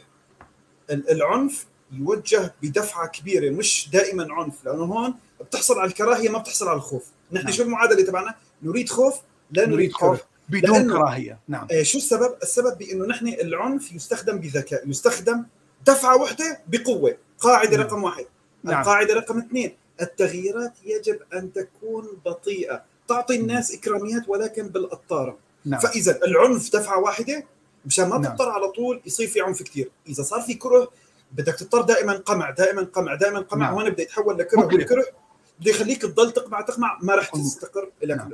وبالتالي مشان لازم تحصل على الخوف الخوف معادلته قمع لمرة واحدة. نعم. قمع لمرة واحدة وفرض قانون فرض قانون معين حتى هذا القانون قد يأتي من ضمن الدولة نفسها. يعني انت ممكن استغلال أن... القمع لأنه أنا أنا صار في عندي حالة قمع بستغلها بسوي كل شيء بدي إياه الضباط نعم. اللي أنا خايف منهم بسرحهم أو بعتقلهم بتهم نعم. ناس إنه في عمله لأنه صار وقت قمع وأنا مضطر نعم نعم صفي لي كل المسائل تذكروا نعم. اللي كنا تاركينه وما عم نعدمه هذا اللي نحن خايفين منه هذا الضابط جيبوا نعم.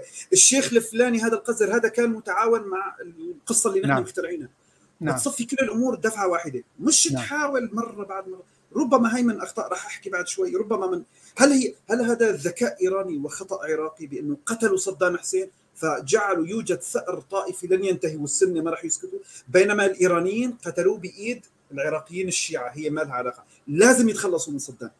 هذا شيء هذا شيء من الصعب من الصعب يعني يعني وضعه بشكل بشكل بسيط. يعني صدام ارتكب كثير من الجرائم فإعدامه لم يكن شيء غريب.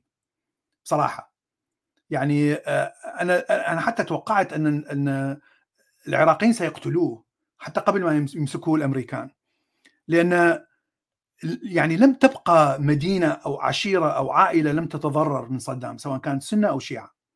الفرق الوحيد أن الشيعة الكره كره الشيعة لصدام كان مليون بالمية، كره السنة كان 100%، يعني هذا هو الفرق.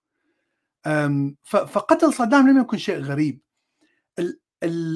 الحكم بشكل عام إذا نظرت إلى طريقة حكم الشيخ الإيراني آه، إلى طريقة حكم الشخص العراقي آه، الإيراني دائما حذر. يعني آه، حتى خميني عندما جاء لم يقتل الشاه. يعني الشاه هرب. مثلا يعني لم يقتل عائلة الشاه لم يقتل أقرباء.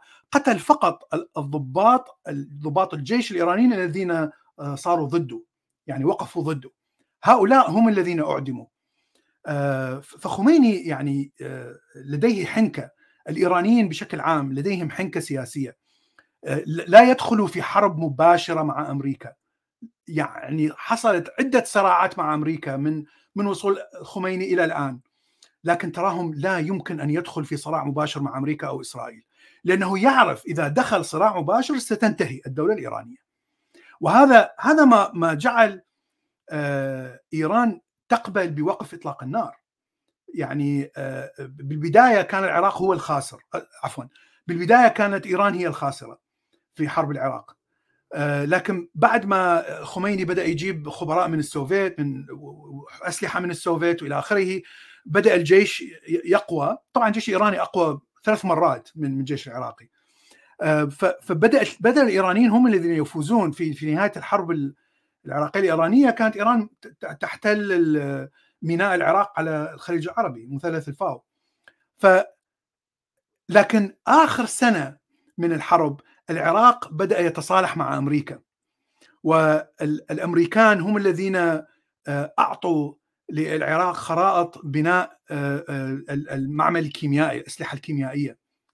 يعني الأمريكان هم الذين أعطوا الأسلحة الكيميائية لصدام بمعنى آخر.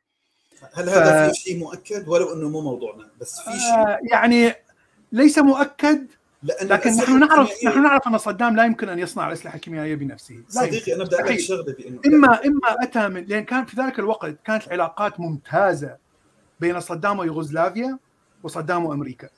آخر سنتين. شايف؟ أمريكا أمريكا اعطت الأسلحة الكيميائية ما بدها القوة. أنا بتعرف أنا قناتي لا لا لا, لا, لا انتظر انتظر انتظر انتظر انتظر انتظر. الاسلحه الكيميائية اللي استعملها صدام كانت أسلحة متطورة ليست أسلحة بدائية. ليست أسلحة كيميائية no, no, no, no, أسلحة متطورة بحيث كان يقتل آلاف الجنود من ضربة واحدة. إيه يعني إيران هو هو هذا السبب اللي خلى إيران تقبل بوقف الحرب وتستسلم. يعني ليست تستسلم لكن تقبل بوقف الإطلاق لأنه أدركت أنها تحارب أمريكا الآن ولا تحارب العراق. فالأمريكا بدأت تعطي أيضا خرائط من الأقمار الصناعية تحرك الجيوش تحرك كذا. وفعليا العراق قاد عملية بمساعدة الاستخبارات الأمريكية ومعلومات الأمريكا لتحرير مثلث الفاو اللي هو جنوب العراق وفعلا استطاعوا التحرير. طبعا صدام يعني أعلن أنه انتصار قومي وانتصرنا على الفرس المجوس الضراط هذا. ف إيران عرفت أنها تحارب أمريكا. فأعلنت وقف أنها موافقة على إيقاف الحرب ومستعدة للجلوس على شو اسمه مفاوضات. فإيران يعني السياسة الإيرانية ذكية جدا جدا. حتى الحرب مع إسرائيل دائما هو بروكسي يا أما السوريين يا أما العلويين يا أما الشيعة ذولا حزب الله يا أما لا يمكن أن تدخل إيران بحرب مباشرة مع أمريكا. ولهذا يعني أمريكا من الصعب أن تدخل بحرب مباشرة مع إيران. يعني أمريكان يتمنوا أن يدخلوا وينهوا هذه الإزعاج السياسي.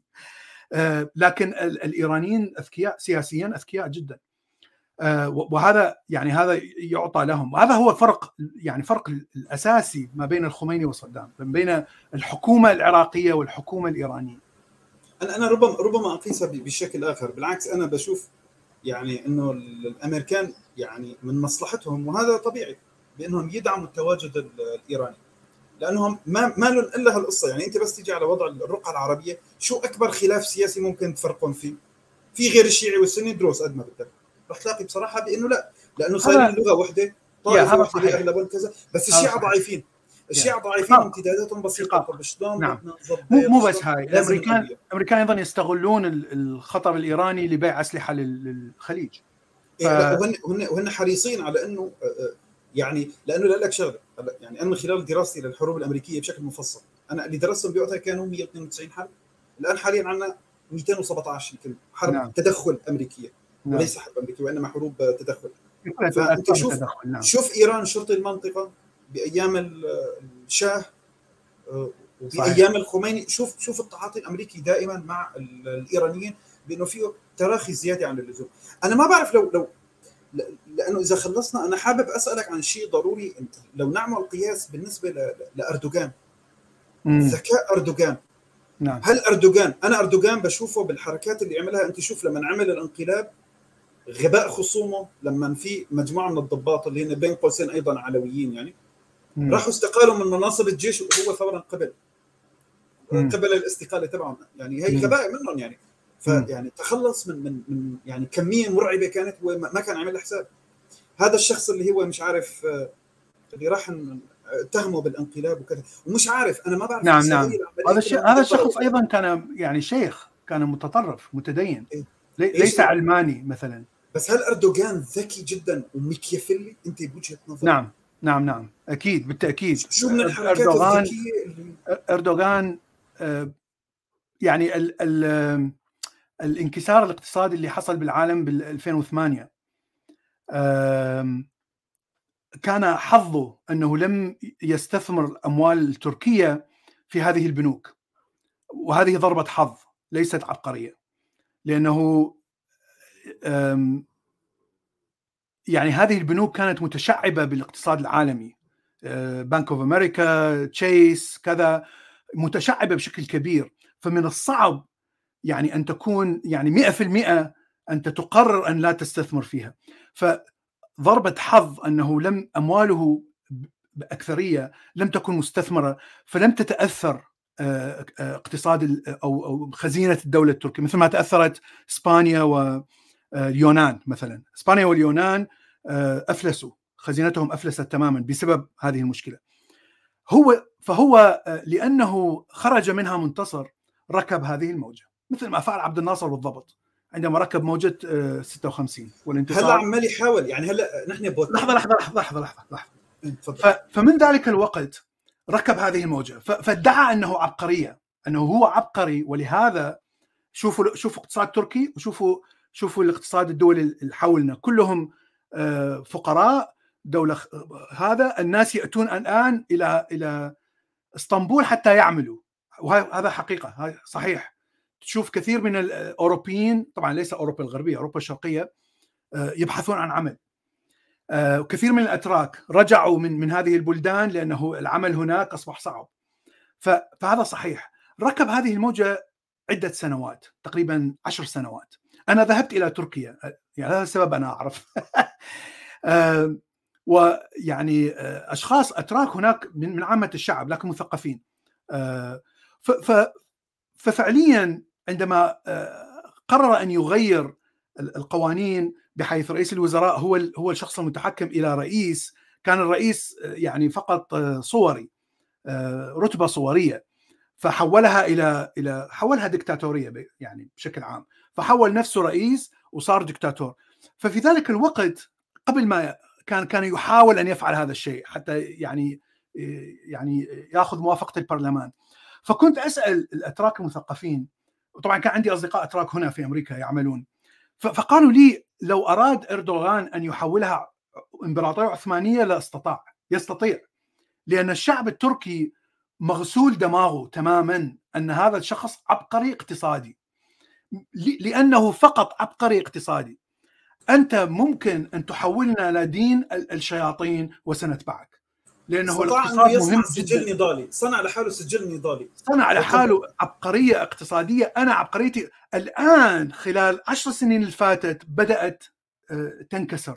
هذه المش... هذه هذه ال- القدرة العظيمة بدأت تنكسر. لأن اقتصاد تركيا بدأ ينهار.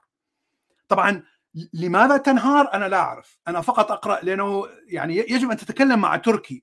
يجب أن تتكلم مع مثقف أو اقتصادي تركي حتى تعرف ماذا يحصل داخل البلاد. ولأول مرة طبعا لأن تركيا لا زالت آه، كدستور لا زال علماني.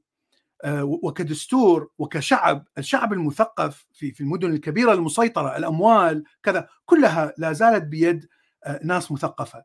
فنصف مثلا إسطنبول تقريبا أغلب إسطنبول علمانيين حتى وان كانوا متدينين لكنهم يؤمنون بالعلمانية. خارج إسطنبول يا كلهم متدينين. وأردوغان حول كل ال- ال- ال- الدول ال- المدن الصغيرة كلها إلى مدن إسلامية. يعني فعلا نجح في هذا الشيء. لكن القوة كلها بيد أهل أهل المال وأهل المال أكثرهم في في يعني في المدن الكبيرة.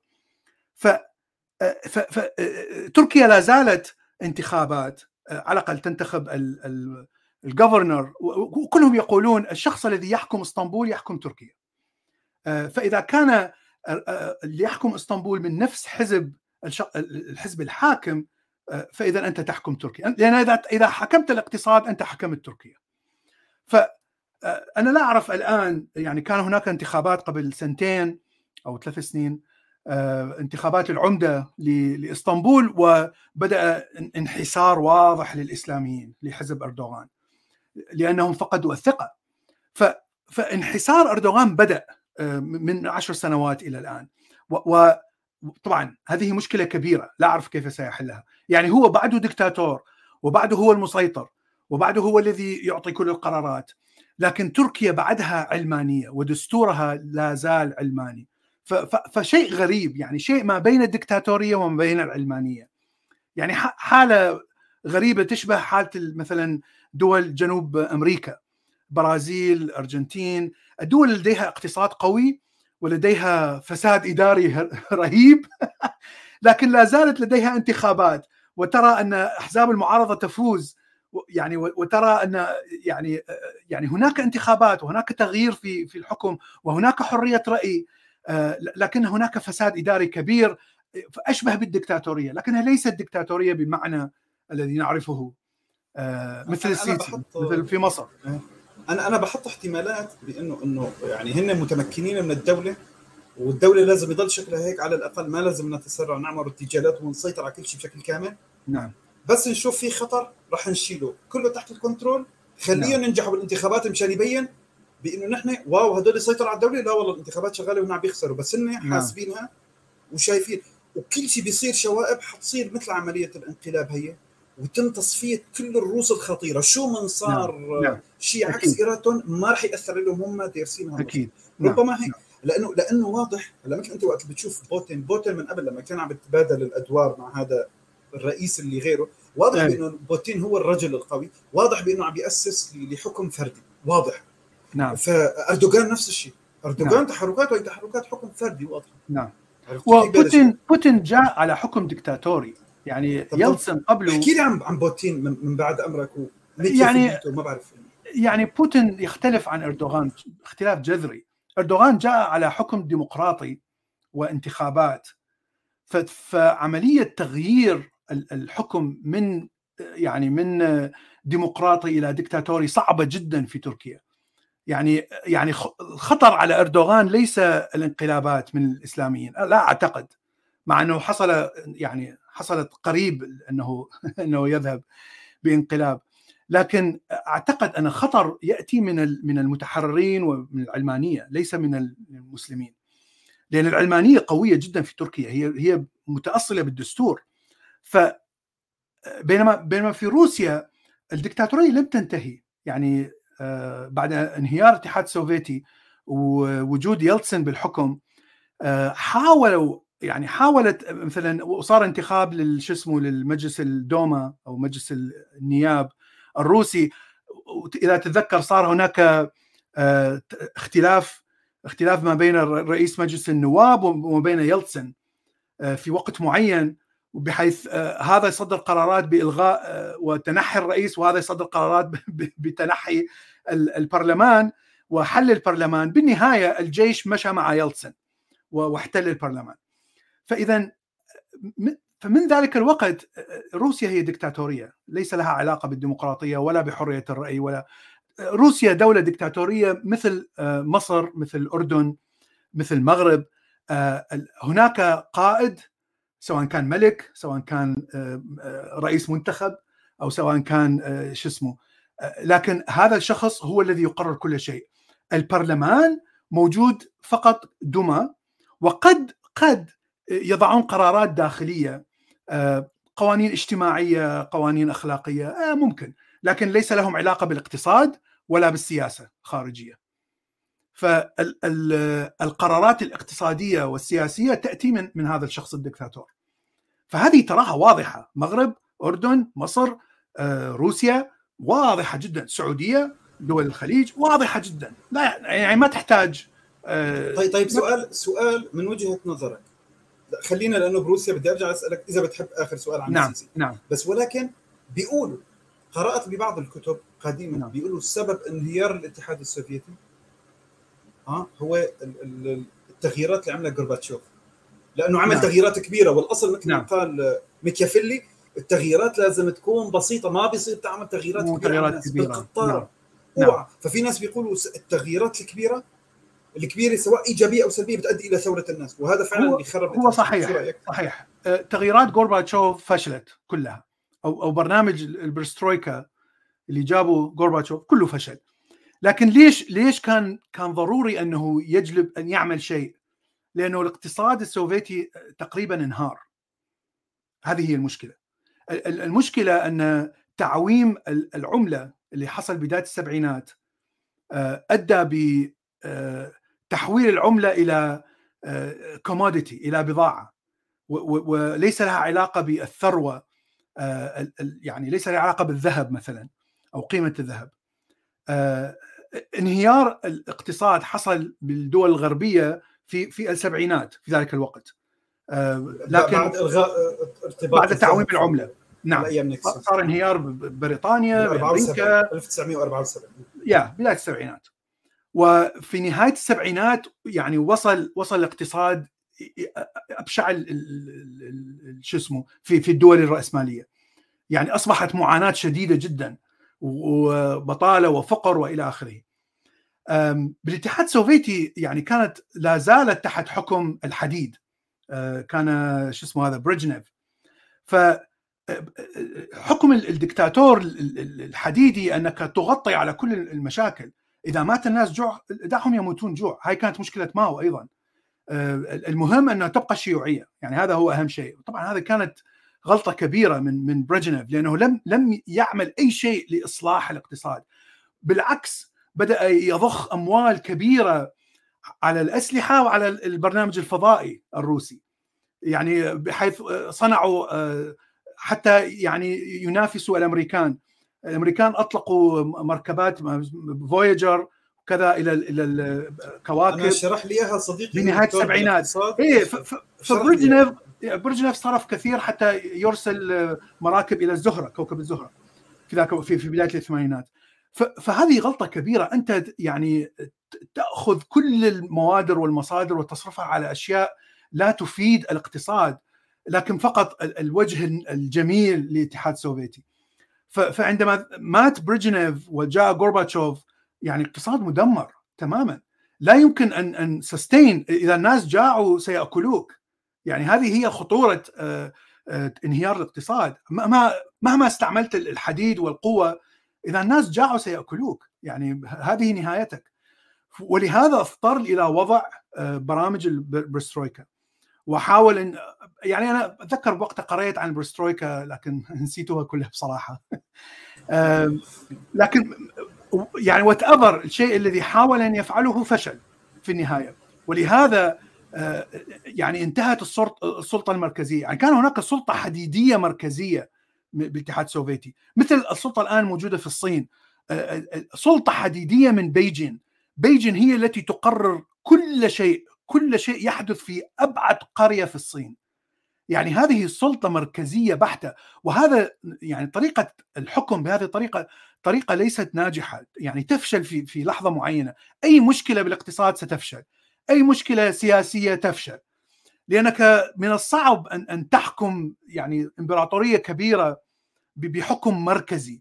آه، لكن إذا حكمت بحكم فدرالي آه، فأنك تحكم بأسلوب أفضل بكثير.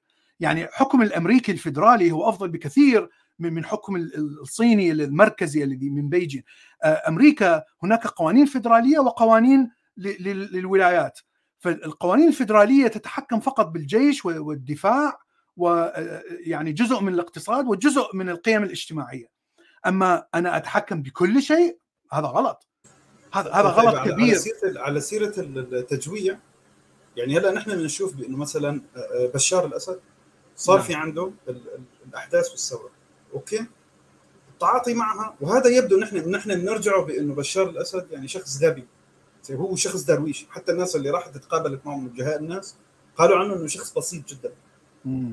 درويش يقولوا له يحكوا معه إنه مثلا يعني مو طلع المعتقلين وكذا. واضح نعم. إيش إيه هو زلمة نعم. طبيب يعني بالآخر زلمة عقلته عقده نعم فإنه طلع الناس لأنه حتصير بلاوي كبيرة يعني حتى نحن ما بنقدر نمنعها لازم. تطلعهم يقول هيك يحكي معهم حتى كان يقلدوه بطريقته إنه ما بقدر يعني خالتي بتزعل واو يقول. إنه نحن كان ننصدم وفي كثير ناس راحت قابلته من الوجهاء لأنه صارت مشاكل والمحافظات تبعها. يوصلوا معه ويحكوا معه. ما بعرف أنا أنا يعني- بشوف لك يتصل يحكي مع أمه. كانت يعني مسيطر من من من العائلة لا لا لا مسيطر من حتى هو جهات. أهبل يعني حتى هو آه،. يا يا ولذلك بنلاحظ استخدم المرتزقة مش مثل ما قال لك يا استخدم راح جاب احتلالات خارجية فدمر كل تاريخ جاب الروس يا يا. هم فعليا بوتين هو الذي أنقذ بشار. وعمل ثأر طائفي. لأنه حتى الحرب صارت بشكل طائفي إنه ميليشيات شيعية ميليشيات نعم. اعتمد على الميليشيات وكلها طائفية نعم. بشكل واضح جدا. نعم عرفت نعم كيف؟ نعم. وبالتالي عمل ثأر طائفي وأنت حتى لو ضبطت البلد خلص يعني الثأر ضل موجود. هي شوف الطائفية. الطائفيه بتبع بدأت. من, من وقت أبوه من وقت حافظ لما دخل لبنان. يعني لا لا لا, مش. بهذا الشكل. شوف شوف. هلا حافظ الأسد يعني أول عملية قتل سواها كانت بحق العلويين. صلاح جديد وغيره من الضباط. عرفت كيف؟ وحافظ الأسد كان كان ذكي كان عبقري. كان يعني ذكي نعم. السنة لهم مكان. السنة لهم كلمة.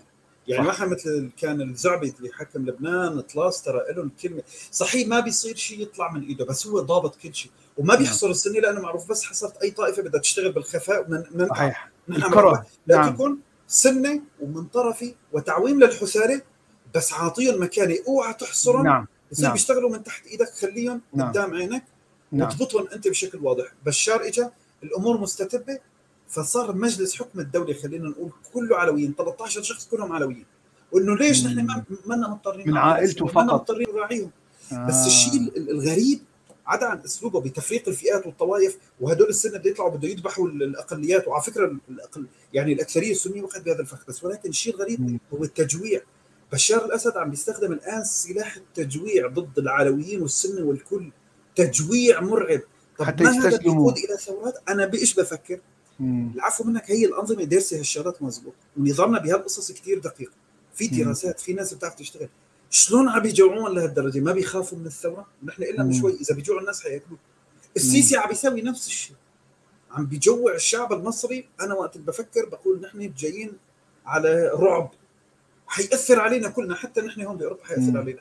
الشيء عم بيصير بمصر بالذات لسه مخيف أكثر من سوريا. لأنه أكيد. انفجار ضخم طبعاً. نحن على الأقل طبعا انفجار. سكاني ضخم نعم نحن نعم. اوضاعنا كانت جيده لأنه سوريا تعتبر حتى يعني تعتبر نوعا نعم. ما دولة غنية جنب ال- جنب نعم. مصر نعم مصر أكيد بتحس مثل كأنه السيسي عم بيحاول يخضع الناس من خلال الإفقار أكثر وأكثر وأكثر فما بعرف الافقار الإفقار يختلف عن التجويع هناك فرق كبير بين الإفقار والتجويع يعني صدام في وقت وقت ال- الحرب مع حرب مع الكويت أه، والحصار. كان يوزع يوزع أه، طحين وسكر وشاي ودهن مجانا على الشعب مجانا. صح الكمية ليست كثيرة والنوعيه سيئة ليست نوعية جيدة لكنها مجانية. كل مواطن عراقي يستطيع أن يأخذ رز وسكر وطحين وشاي آه، حتى يقتات يقتات خلال الشهر. هذا هو السبب الوحيد اللي خلى الناس يعني ما تثور من الجوع. آه، صوتك. وفوق كل هالشيء هي مع عطاء من القائد. طبعا. نحن النظام كان دائما يعمل هيك. كل شيء هو. عطاء. طبعا. أيوه ينتظرهم عم بدهم يموتوا بدهم يفطسوا. فهو في إجباري في زيادة بالراتب بس ممنوع يزيد نعم. أي شيء أو كذا. إلا تن... استنوها بدنا نظبطها بحملة إعلانية مشان تصير نعم. من تحت خرجيه بشار الأسد نعم نعم يعني دولة نعم. بتنتج نفط وغاز وبتوزع على يعني نعم. نحن دولتنا بس بالثروات بتعيش ترى الدول اللي حوالينا كلها الأردن وفلسطين والعراق بتعيشهم نعم. كلهم يضلوا مم. باركين هيك صحيح صحيح الزراعة يا صحيح مضبوط وهلا وهلا حتى حتى هلا حتى على سيره مصر بس جمال مبارك بكل وقاحه مصر نفس الشيء تستطيع أن توفر القمح للعالم كله اذا إذا زرعت بدون فساد إداري وفساد آه، شو اسمه صناعي هل برأيك الأنظمة تستطيع- العسكرية بمصر برأيك. انه متقصده ما تخلي المصريين يستصلحوا الصحراء لا لا لا لا؟ لا أظن مشان يضلوا فقيرين عشان تضل لا تقدر لا. أظن أص... يعني أعتقد أن أي سلطة في مصر سواء كانت عسكرية أو مدنية يعني لا تعرف كيف تتصرف مع مع مع التضخم السكاني. هذه هي المشكلة. مشكلة في مصر هو التضخم ليست الموارد. يعني أنت في في سوريا حط يعني في عشرة يعني ضاعف الشعب في عشرة الكل سيصبح فقير. في العراق نفس الشيء. هذا ما يحصل في مصر. الشعب يتوالد بسرعة. مثل في يعني هذه مصيبة كبيرة. والمشكلة هو الدين. يعني المشكلة الأساسية ليس فقط الجنس هو الدين. الدين يقول آه، جيب أباهي بكم الأمم. جيب والطفل تجي معه رزقته. يعني هذه مصيبة. نفس المصيبة موجودة في الهند وموجودة في الصين. آه، آه، يعني أعتقد هي شيء جينيتك شيء جيني عند ال عند ال عند هذه الشعوب. أنها تحب الجنس تحب الجنس وتحب تستمتع بالجنس. ويعني تفلسف الفقر وتفلسف أنه خلي نجيب أطفال وتحط لك فلسفة وتحط لك كذا. وتقتنع بالف... في مصيبه مصيبة كبيرة. فتشوف بالهند مثلا حاولوا تطبيق آه، تعقيم تعقيم الرجال اللي عندهم أطفال. فشلت فشلت بشكل كبير لأنه الدافع الديني كان يعني كان رد فعل قوي. بالصين فرضوا الطفل الواحد فإذا جبت أكثر من طفل واحد تدفع ضرائب. فكانت هذه أنجح. يعني على الأقل الدافع هو هو مالي وليس ديني. فهذا الشيء يجب أن يحصل في مصر. يجب أن نقول أن إذا عندك طفل واحد ستحصل على أموال. يعني الدولة تعطيك أموال. من عندك أكثر من طفل واحد الأموال هاي ستذهب. فهناك دافع مالي حتى الناس يصير عندهم طفل واحد. أما الطريقة الاخرى لا يمكن. لا يمكن أن تصلح أي شيء. لا يمكن. التضخم السكاني هو هو الذي يأكل اقتصاد مصر. صح صح صح. يعني بالإضافة إلى الفساد الاقتصادي والصناعي والإضافة. يعني إذا كان هناك يعني زراعة منتظمة وصناعة متقدمة يعني صناعة بالمجال الزراعي متقدمة جدا مثل ما موجودة في أمريكا مثلا ممكن أن تطعم كل الشعب المصري وأيضا تطعم العالم كله، يعني شعب يعني أرض مصر خصبة إلى درجة مخيفة مثل الخصوبة في العراق. أراضي العراق خصبة إلى درجة مخيفة جدا. نفس الشيء بالعراق تستطيع أن تطعم الشعب العراقي والعالم كله إذا ما طبقت الصناعة الحديثة. مثل ما يحدث في أمريكا ويحدث في الصين الآن مثلا، يحدث في في تايلاند. تشوف زراعة الصويا، زراعة الرز، هم هم يطعمون العالم كله فقط لاستعمالهم لأساليب الزراعة الحديثة. فهناك مشكلتين. مشكلة التخلف الثقافي والاجتماعي العلمي ومشكلة الدين. ف هنا في في نقطة أخيرة أحب أذكرها قبل ما نغلق. هو وأعتقد أن هذا الشيء يعني أعتقد مهم جدا من من أفكار ميكيافيلي. فيقول أن يجب الحاكم يجب أن لا يعتمد على الحظ. يجب أن لا يقول أنا حظي سيء آه، ولهذا آه، هزمنا بالحرب مثلا. فيقول أن 50% من من النتائج آه، نتائج حرب نتائج صراع سياسي صراع داخلي 50% يكون حظ و50% يكون خبرة وحنكة ومقدرة على اتخاذ قرار سريع. فيقول إذا كانت عندك خبرة تستطيع أن تتحكم على الأقل ب 50% من من الاوتكم من النتائج. فعندما يقول صدام أنه أنه يعني هزمت العراق واحتلت بغداد من الأمريكان هذه ليست حظ يعني ليس سوء حظ من من من العراق. يعني هذا نتيجة لغباء صدام. هذه هي نتيجة أساسية لغباء صدام. ولا يوجد أي حنكة ولا يوجد أي حظ بالموضوع هذا. هزيمة العرب مع إسرائيل في أول حرب في ثاني حرب الستيل الذي حصل في, في كان التعادل الذي حصل في 73 لم يحصل بسبب حظ حصل بسبب يعني تحالف إسرائيلي اقتصادي وسياسي مع أمريكا. ليس فقط سياسي أو أو ليس فقط اقتصادي. تحالف الدول العربيه الدول العربية لم تتحد سياسيا مع الاتحاد السوفيتي. لم تتحد سياسيا مع أمريكا. يعني فقط الأردن كانت كانت متحدة سياسيا مع أمريكا. ولهذا العرب معتمدين على هذا لم تخسر أي شيء. حط ببالك الأردن لم تخسر أي شيء بعد حرب 67 يعني خسرت أراضي بسيطة جدا. لكن سوريا خسرت إقليم الجولان لبنان جنوب لبنان مصر سينا كلها. يعني شوف حتى خسارة الأردن لم تكن كبيرة. ف... ف... لأنها كانت متحدة سياسيا مع أمريكا. فهذه هي المصيبة. فليس هناك حظ. ليس هناك شيء اسمه حظ. فأنا متفق تماما مع ميكيافيلي. الحظ يلعب دور لكن ليس دور أساسي. الدور الأساسي هي هي الذكاء والحنكة والخبرة السياسية وحتى ال ال يعني الصفات الشريرة الموجودة عند عند الأمير. نعم مع الصفات الجيدة يعني. بيحكي لأنه النزالة ضرورية وبأنه العهود إذا أثقلتك نعم حجج واتركها نعم ولازم نعم. تكون تستخدم القسوة والقوة ولمع حالك بعدين بالأخلاق نعم. نعم العرب نعم. كانوا دائما ارتجاليين حركات نعم. غير محسوبة بينما إسرائيل عم تشتغل سياسه بس تدخل تدرس علوم سياسية فورا نعم. راح يطرح لك سياسة التحالفات نعم. والتكتلات نعم شو نعم. تعريف التحالفات مو بس شوف؟ شوف مو بس إسرائيل تركيا أيضا أفضل بكثير من الدول العربية بكثير يعني ربما الآن ربما الآن مثلا دبي الإمارات العربية أفضل لأنها تحاول أن تجلب الخبرات من ال من ال من الأجانب طبعا وتستعمل الخبرات الأجنبية في في الأمور الاقتصادية مثلا هذا شيء الصحيح فذكر أنا ذكرت هذه القصة مرة آه، وأحد أقربائي آه، في يعمل في وزارة التجارة أو وزارة النفط. فكان هناك آه، لقاء ما بين العراق وتركيا بعد حرب الكويت. على اتفاق على آه، نهر دجلة. فيجب يص- يصير هناك اتفاق لأن تركيا كانت تبني آه، سدود على نهر دجلة. فكانت مشكلة كبيرة لأنه جزء كبير من المياه سينقطع عن العراق. فهو يعني قريبي. قريبي هو مهندس.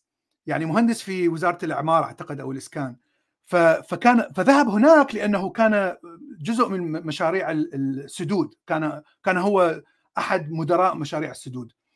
فيقول هو هو النقاش كله اقتصادي. كيف نحاول أن أن نوازن اقتصاد العراق مع اقتصاد التركي آه، بالسيطره على المياه فيقول إحنا الجزء العراقي لدينا شخص واحد اقتصادي يعني درس علم اقتصاد ولديه بي اتش دي يقول الجزء التركي تسعة اقتصاديين واثنين آه، مهندسين. يقول إحنا كلنا مهندسين وشخص واحد أو شخ- شخصين اقتصاديين. والكلام كله اقتصاد كله علم اقتصاد. يقول إحنا مثل مثل الأغبياء. لا نعرف ماذا نتكلم. يعني هم هم يطرحون أسئلة وي- ويشوفون مثلا charts ومعادلات و projection وإلى آخره وتوقع وما توقع وكذا. يقول إحنا مثل الأغبياء مثل الثول. لا نعرف ماذا ماذا نتكلم. فهذه هذه هي المشكلة. يعني مثل ما قلت إسرائيل عندما تريد أن تحارب تجلب شخص آه، عسكري درس درس ال- الاركان العسكرية الكلية العسكرية درسها في أمريكا درسها في روسيا غير مهم المهم يدرسها في دولة متقدمة عسكريا. ويجيب هذا الشخص هو الذي يقود ال- العمليات العسكرية. مو يجيب شخص مطي وزمال من قرايب صدام أعمله هو قائد القوات العسكرية. يعني تخيل عندما استسلم العراقيين بأول حرب الكويت عندما دخل الجيش الأمريكي إلى الناصرية صدام بعث باقربائه هذا كامل حسين الجحش واللاخ وطبان وكذا. بعثهم حتى يوقعوا اتفاقية السلام. الأمريكان قالوا لهم ارجعوا إلى الغبي هذا صدام وقولوا له بع- بعث لنا بضباط درسوا كلية عسكرية وإلا سنعدم سنعدم هؤلاء الأغبياء الذين تبعثهم لنا. فرجعوا وبعث لهم بضباط كبار من ضباط الجيش. طبعا كلهم سنة. آه، لكن دارسين دارسين كلية عسكرية دارسين اختصاص أركان حتى يتكلموا بلغة عسكرية واضحة وحضارية مع مع هذه الدولة. أما أتكلم مع إنسان غبي جاني من من وراء ما يسمى العراقيين يقولون من وراء البقر جاني من وراء البقرة حتى أتكلم معه. فهذه هي مصيبة ال ال ال مثل ما قلنا ال- الحاكم ال- العربي يعني يجيب ناس منافقين آه، لحاسين قنادر آه، يعني ليس لديهم أي آه، يعني أي مقدرة أي كفاءة وهؤلاء هم الذين يقودون الدولة المدنية والعسكرية حتى يضمن ولاءهم. يعني هاي غلطة غلطة كبيرة غلطة قاتلة. هو هو عم بيكون يبدو الحاكم العربي هو مكيافيلي جوا الدولة مع شعبه بس ولكن خارجا ما عم بيعرف يتصرف. عم بيكون غبي إيه. جدا وعمال بيضيع. وخصوصا نعم. إنه المشكلة بإنه الحاكم العربي هو دائما مضطر بإنه يوجه الأنظار للخارج. دائما نعم. مضطر. نعم. عرفت كيف؟ طب نعم. مضطر توجه الأنظار وتصنع انتصار. لازم تكون تعرف تتعاطى مع لأنه ال- ال- العالم الخارجي يتدخل في شؤونك. يعني لن يتركك. هناك ثروات كثيرة في العراق وفي مصر وفي الخليج. لا يمكن أن يترك هذه ثروات أمريكا أو روسيا أو أوروبا. لا يمكن. يجب أن تذهب هذه الثروات إلى جهة قوية إيه إيه وكبيرة لأنه بالآخر هي هي هي صايرين بتشوفها مثل الدول القارة الوسطية لأنه آخر شيء مثلا القرار في سوريا لنا نعم. دوله سوريا كدولة من اي محافظ القرار هو لشخص مش قرار مؤسسة إنه نعم في مؤسسة اقتصادية نحن من مصلحتنا نعمل كذا في مؤسسة نعم، نعم. مؤسسة عسكرية عسكرية نحن نعم. لا نستطيع انه نمول حرب فلانية أو صراع نعم. طويل الأمد بالضبط كذا كذا بالضبط كذا. حسب دراسة علمية نعم نحن نعم. نحن شوف نحن أغلب مشاكل مع تركيا دائما نحن أهل الطبقة اللي بنعرفها كلها نعم ليش؟ نعم. لأنه كل ما بصير عندنا مشاكل بدنا يقطعوا المي وكذا هيك حتى بأيام إيه إيه هاي هاي إحنا نسمع دائما. نعم ألو نعم. بدنا بدنا ندف... جاييتكم دفق مي مدمر مدمر ولا نعم ما في ما في يعني هلا سد البعث بده يفتح بس ما نعم. في عندك شيء يستحمل المي إلا سد الفرات الموجود مم. وبحيرة الفرات كمان هي اضخم نعم. بحيرة صناعية في الشرق الأوسط مم. ط- كنقية كنقية وبيجي نعم. قبلها بحيرة ناصر نعم فدائما كل ما بصير في مشاكل راح يقطعوا آه، راح يخففوا المي. فنحن بنشوف. البحيره والمهندسين بيحكوا لنا لأنه هن بيتواصلوا مع الجانب التركي ودائما شو مشاكلهم؟ ه- من قولتنا أبو عبد الجحش إذا عم نعم. بتحاور معهم دائما ناس مسؤولين بأغلبهم مثل أصف شوكت. أصف نعم. شوكت هذا اللي اختلف كثير مع أولاد الأسد. فراح وين زتوه زتوه على حلب. هو بصراحة عمل شوية شغلات بحلب طور المدينة كثير. بس إنه ليش بدها تصير عاصمة الشمال تبعه مشان ما يضل يتخانق معهم. بعثوا له هناك معه بكالوريا صناعيه عبارة آه. عن شخص مم. متخلف بمعنى الكلمة. شخص همجي حتى هيك ما. لا منطق ولا علم ولا نعم. ولا كلام نعم كان دائما يساوي المشاكل بال... أي أي حوارات أو كذا نعم نعم نعم نعم على كل الاحوال أنا أنا أنا آسف طولت عليك يعني س- ساعتين وثلث لا لا ماشي ماشي هذا كتاب الكتاب يستحق ممتاز نعم كتاب مهم جدا نعم أنا 26 فصل يمكن إحنا ناقشنا تقريبا تقريبا كل الفصول نعم. يعني الشيء الشيء الوحيد ال- ال- الكتاب يعني يركز هو الحكم الإقطاعي الحكم الدكتاتوري. فهو طبعا في ذاك الوقت لم يكن هناك ديمقراطية شعبية. ولهذا لم يأتي بأي شيء تدعم أفكار ديمقراطية. لم يأتي بمثلا حنكة السياسي في السيطرة على النظام الديمقراطي آه، اللي هو يختلف تماما طبعا عن عن هذه الأحكام. ولهذا هذا الكلام ينطبق على النظام الدكتاتوري فقط ولا ينطبق على مثلا كيف تحكم أمريكا كيف تحكم بريطانيا يعني هذا الكلام لا ينطبق طبعا ولا لا لا لا يمكن أن- هو هو بالأصل كيفية السيطرة على الدولة على الحكم الوراثي يعني حكم أنا إذا. أخذت الحكم بالوراثة حكم شلون بالضبط اسيطر عليه؟ حكم. الحكم الديني هو بسميه الحكم الكنسي لأنه نعم، الكنسي. نعم نعم الحكم نعم. الديني إيش وضعه؟ نعم. طيب كذا فهو بس الدولة الديمقراطية صارت تقريبا بعد 100 سنة هو هو هو يا يا هو نظام إقطاعي فهو يذكر الدولة الرومانية الريببليك الجمهورية الرومانية. بالضبط. لكنه يعني يتحاشى الكلام ال- النظام في أوروبا وكل حتى في العالم كله بذاك الوقت كان نظام إقطاعي. لا يوجد شيء اسمه جمهورية واختيار شعبي ومخ... يعني انتخابات ومجلس نواب ومجلس نبلاء إلى آخره. ولهذا يعني كتاب مهم لفهم آه، آه، جذور تاريخية للدكتاتوريات. لانها موجودة إلى الآن مع الأسف. يعني هذه هي المصيبة لأنها موجودة إلى الآن. ف فيعني تفتح عقلك ل... لماذا تتصرف الدكتاتوريات بهذا الشكل؟ طيب على كل الأحوال يعني كانت حلقة مهمة كثير كتاب كمان مهم كثير وأنت تعبت فيه كمان باللغة الإنجليزية طبعا أنت قريته الكتاب الأصلي طبعا باللغة الإيطالية. إيه يا يا هو هو اللغة الأصلية لاتينيه هو كتبه لاتينية لكن أيضا كتبه باللغة الإيطالية القديمة. فترجم طبعا إلى أنا لا أعرف أقرأ إيطالي ولا لاتيني. نعم نعم. نعم، لازم نجيب الترجمه بس- العربيه يعني يعني ممكن تكون آه، يعني كف- كفاءتها عالية مثل الإنجليزية. نعم. إيه وهذا هذا الكتاب يعتبر فتحة كبيرة للعلوم السياسية اللي فيما بعد بلش أكيد. هذا هو أساس بشكل منفصل. أساس العلوم السياسية. آه، آه، أرسطو آه، وضع شيء من العلوم علوم الحكم وعلوم الحكومة لكنها لا تأتي يعني قريب من من هذا الكتاب.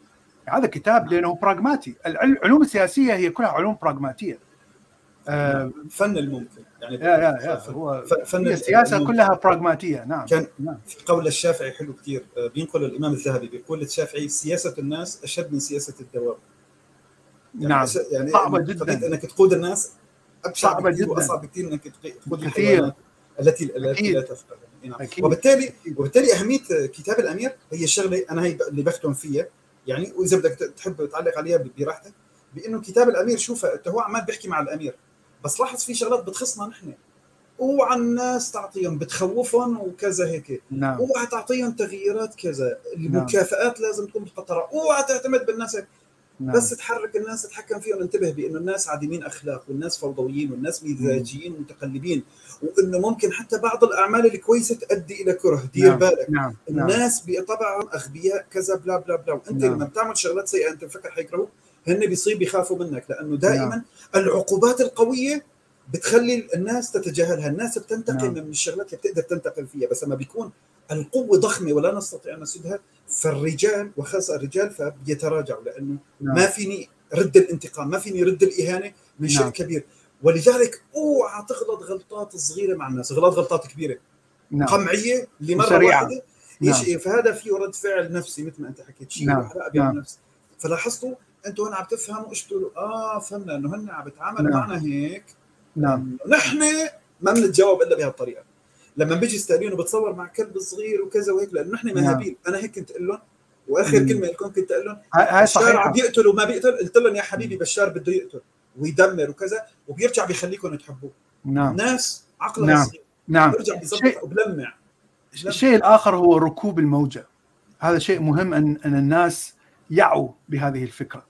لأنه كل الرؤساء حتى الآن حتى في الدولة الديمقراطية كل شخص يحاول أن يستفاد من آه، آه، وضع اقتصادي جاء بالحظ مثلا أو انتصار ديني انتصار سياسي انتصار كل زعيم ملك رئيس سيركب موجة أي انتصار وسيأخذ ال- ال- الفائدة منها.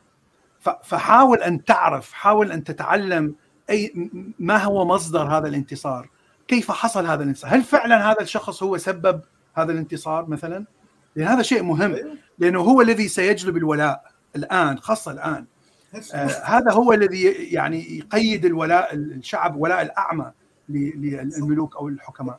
طبعا لأنه السيسي اللي ما بنعرف عنه شيء فجأة طلع عنده انتصارات أكتوبر وطلع جنرال كبير فجأة ومش عارف. وطلع نعم. يبدو مشارك بالانقلاب على ال- ال- الانجليز نعم. بيخترعوا نعم. له على كل الأحوال أشكرك جزيلا صديقي وحلقة ممتعة وغزيرة يعني كثير نعم. كثير بالمعلومات. أكيد. لخص كثير من شغلات لها علاقة أكيد بعلم النفس الاجتماعي قبل السياسي أساسا. أكيد يا. وعلى امل وعلى أمل حلقة جديدة آه، قريبا ربما عن فيلم حتكون غالبا. بدي أشكرك بدي أشكر كل ماشي. الناس اللي حضرت. وآسف على العطل بالقناة الرئيسية مسار البشرية. أتمنى لكم ليلة سعيدة تصبحون على ألف خير ومع السلامه